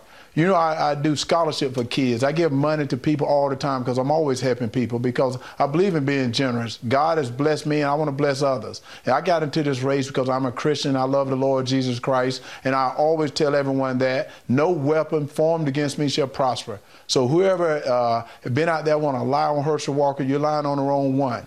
It's best that you to go somewhere else because I'm going to win this seat for the great people of Georgia because Georgia deserves to have a senator that trusts in the Georgia people and not no one that trusts in Joe Biden like Senator Warnock does. Let's talk about the New York Times piece for a minute. It claimed it went to your hometown. Uh, is it true you have a, a field named after you in that town? I do. I have a field named after me. Uh, I have a street named after me. I do uh, camps. I've been doing them now, and we didn't do them last year for COVID, but I'm doing a camp there for over uh, six or seven years, not just What- for you've been doing my county, camp, but two right? other counties. You- you Uh, I do a do a fitness fitness camp? camp because I want boys and girls. Yes, I do a fitness camp for boys and girls because I want to include everyone. And also, I give scholarships to two other counties there as well. I built a gym there in the school as well. So I'm going to continue to help uh, people in my hometown because you know, they, really, honestly, the desperation is so real. That it, it, this is going to be one of the cases. I if I was the the DNC and the DCCC, I would have really focused your attention on rookie at pretty much everything besides his job in big tech, Blake Masters. That would have just been me as a strategist. Not saying that they would have gotten the result that they wanted. Herschel Walker is a hero in Georgia. He was a football star. He was a professional football player who who brought in amazing attention to the state and everything about the area that he grew up in. He's worked hand in hand with the military, with mental health organizations, with grassroots things that gets kids involved with fitness, after school programs, improving education. Uh, you name it, Herschel Walker's done it. He's also created a small business, has worked in the food industry. And like Devin Nunes said a couple months ago on the show, the House had been courting Herschel Walker for a decade, which means he's been going back and forth with these people who are already in Congress, probably learning about policy, probably learning about how the way things work. And someone who had been like, because of the social choices he made in his personal life, a controversial professional athlete. Did you think bullshit hit pieces like this were really going to, number one, stick, and number two, do anything to deter him? It sounds like he's energized and ready for, you know, this fight down the home stretch. And listen, we've interviewed him three times on Steak for Breakfast. He's talked to me and Noah. He is 100% real, completely informed of everything that we've ever asked him. None, Yeah. of, none of our interviews are, some interviews that we do, we'll get like, hey, can you hit on this point? Can you hit on that point? Herschel Walker's team's like, he's going to call at this time. It's going to be on the telephone. And you guys can pretty much ask him anything you want about the campaign. And yeah, the only edits are if as if Zoom fucks up and it clips off or something. Yep. That's, that's it. But I mean, it's never been like, hey, let me ask you about this policy, foreign or domestic. Let me ask you about, you know, the crime rates in Georgia. Let me ask you about Raphael Warnock's record. Herschel Walker's delivered every single time in this show. I've never seen him be lost in the sauce on any other shows either. Listen, when those guys have the debate, I hope Herschel Walker's team. I know that uh, Sally listens to the show on occasion. Listen, you saw Blake Masters use, use the blueprint for it last night. They go low, you hit his voting record. Mhm. They go lower, you hit where he stands on Biden agenda policies and how that directly affects the people in Georgia. And you guys will be better than fine. Uh, speaking of Blake Masters, he launched a new commercial this week on the backs of uh, some new funding, up to eight million already funneled in the state. We hope that there's more. Uh, we know that MAGA Inc.'s going to be launching their newest set of commercials in Ohio, I think today. And uh, but let's check out this piece from Blake Masters as he uh, does a victory lap from his debate on Mark Kelly. Rising prices mean that we all have to take a second look at our shopping lists, set priorities. So let's look at Mark Kelly's. How about hiring 18,000 new Border Patrol agents? Does that sound good? Well, Mark Kelly voted no. What did he do instead? He voted for 87,000 new IRS agents. Mark Kelly kept our border wide open, but he's sending tax collectors coming after you. I'm Blake Masters, and I approve this message. Pretty wholesome. What do you think, Noah? That works. I mean, listen, Blake went back to that point last night so many times. You voted for you eventually voted for the bill that approved the funding for 87,000 new IRS agents.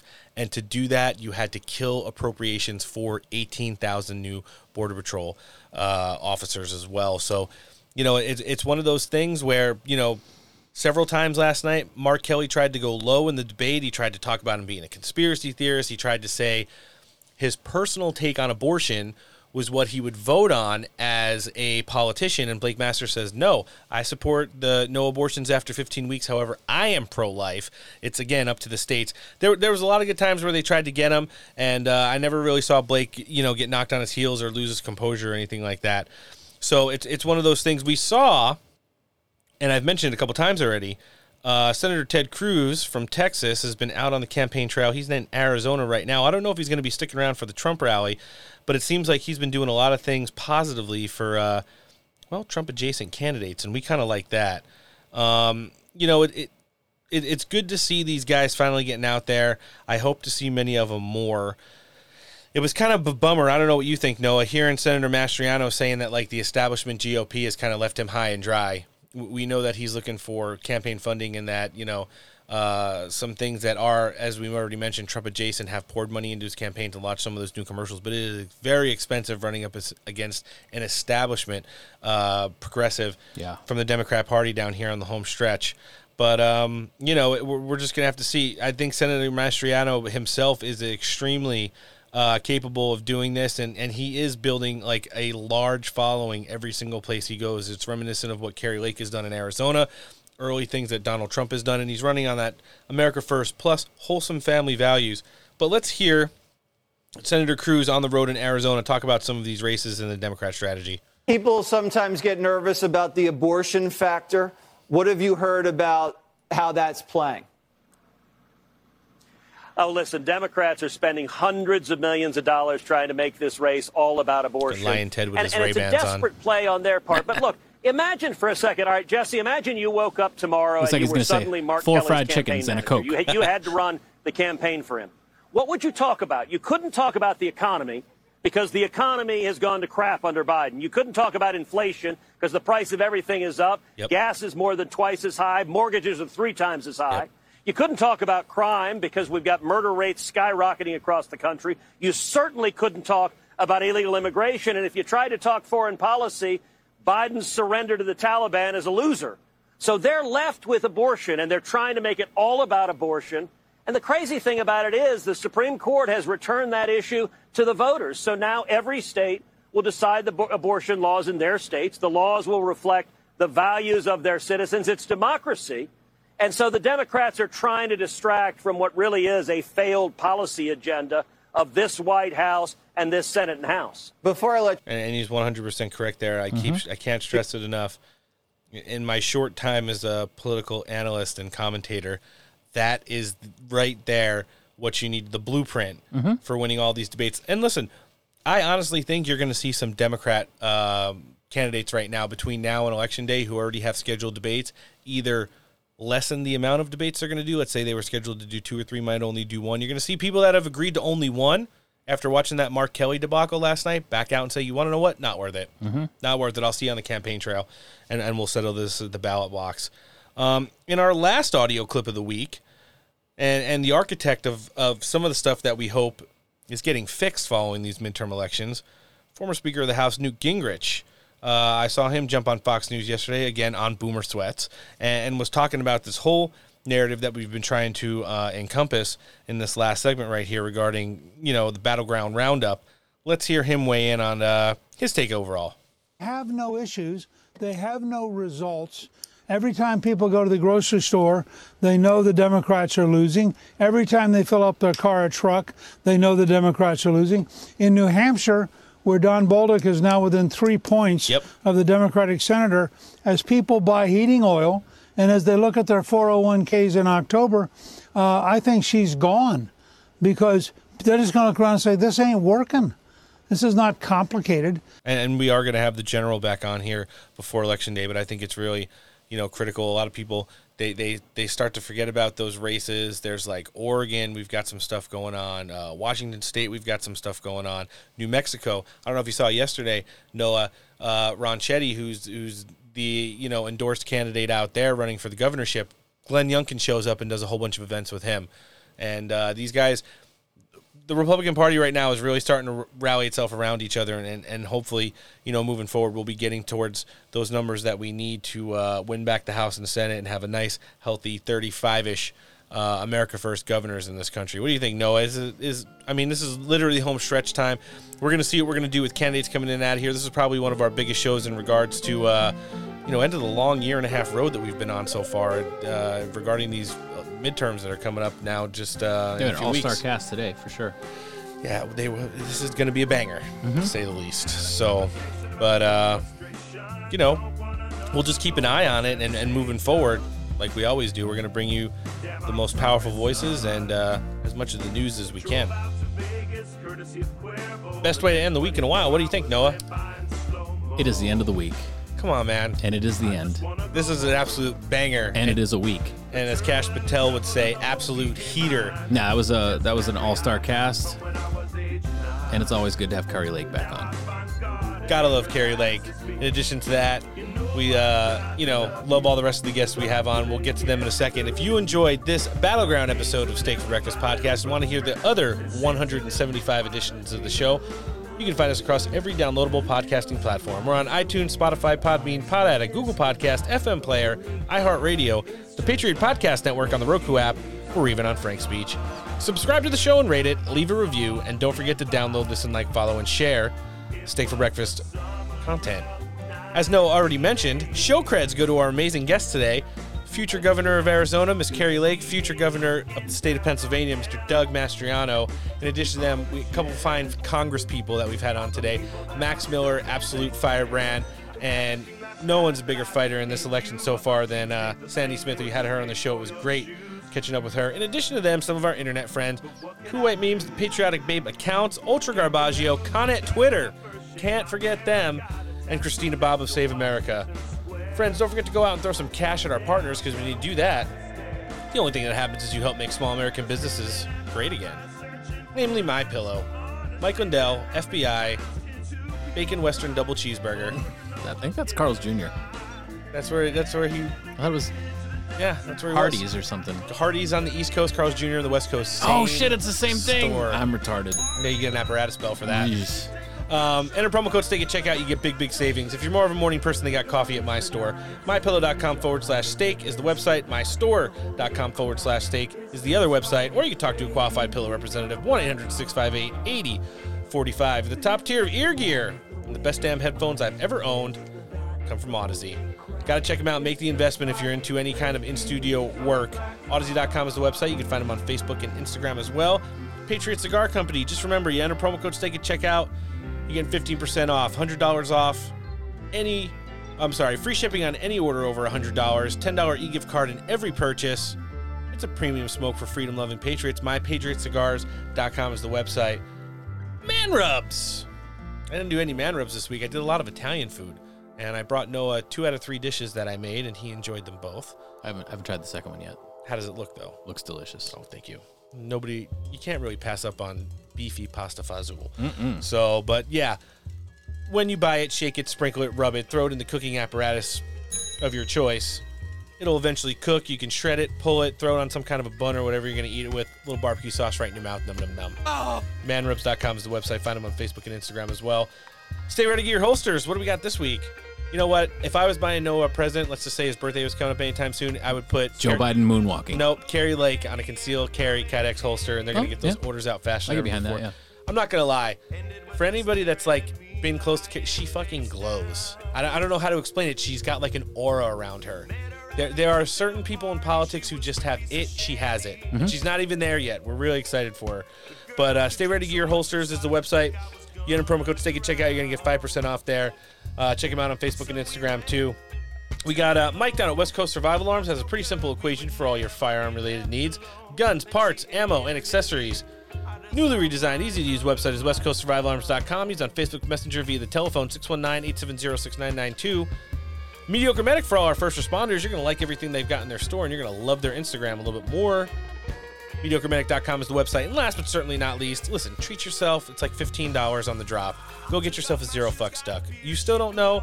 Go ask Mark Joe Friday. Dumpbox.us is the website. You can find him on all the social medias.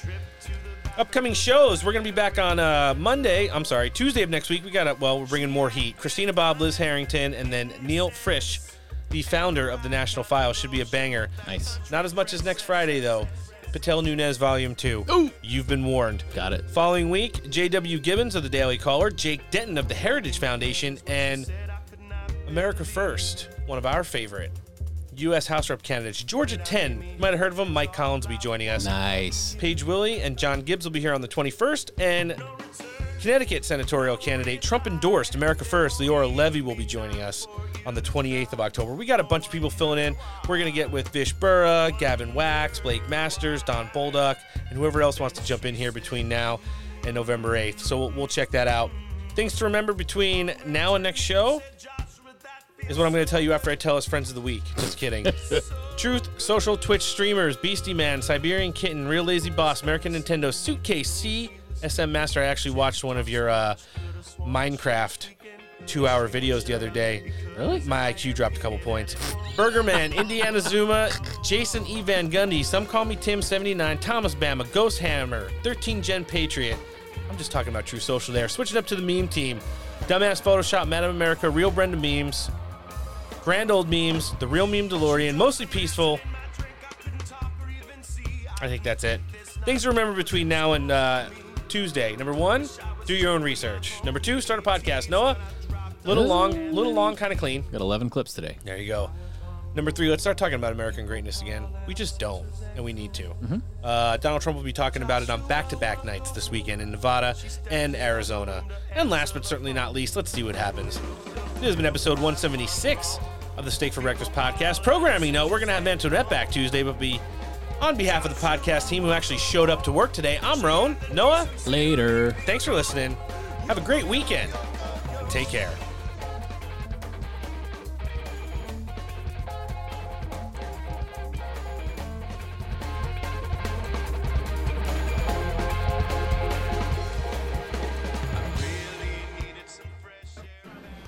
Our nation is, is gone mad.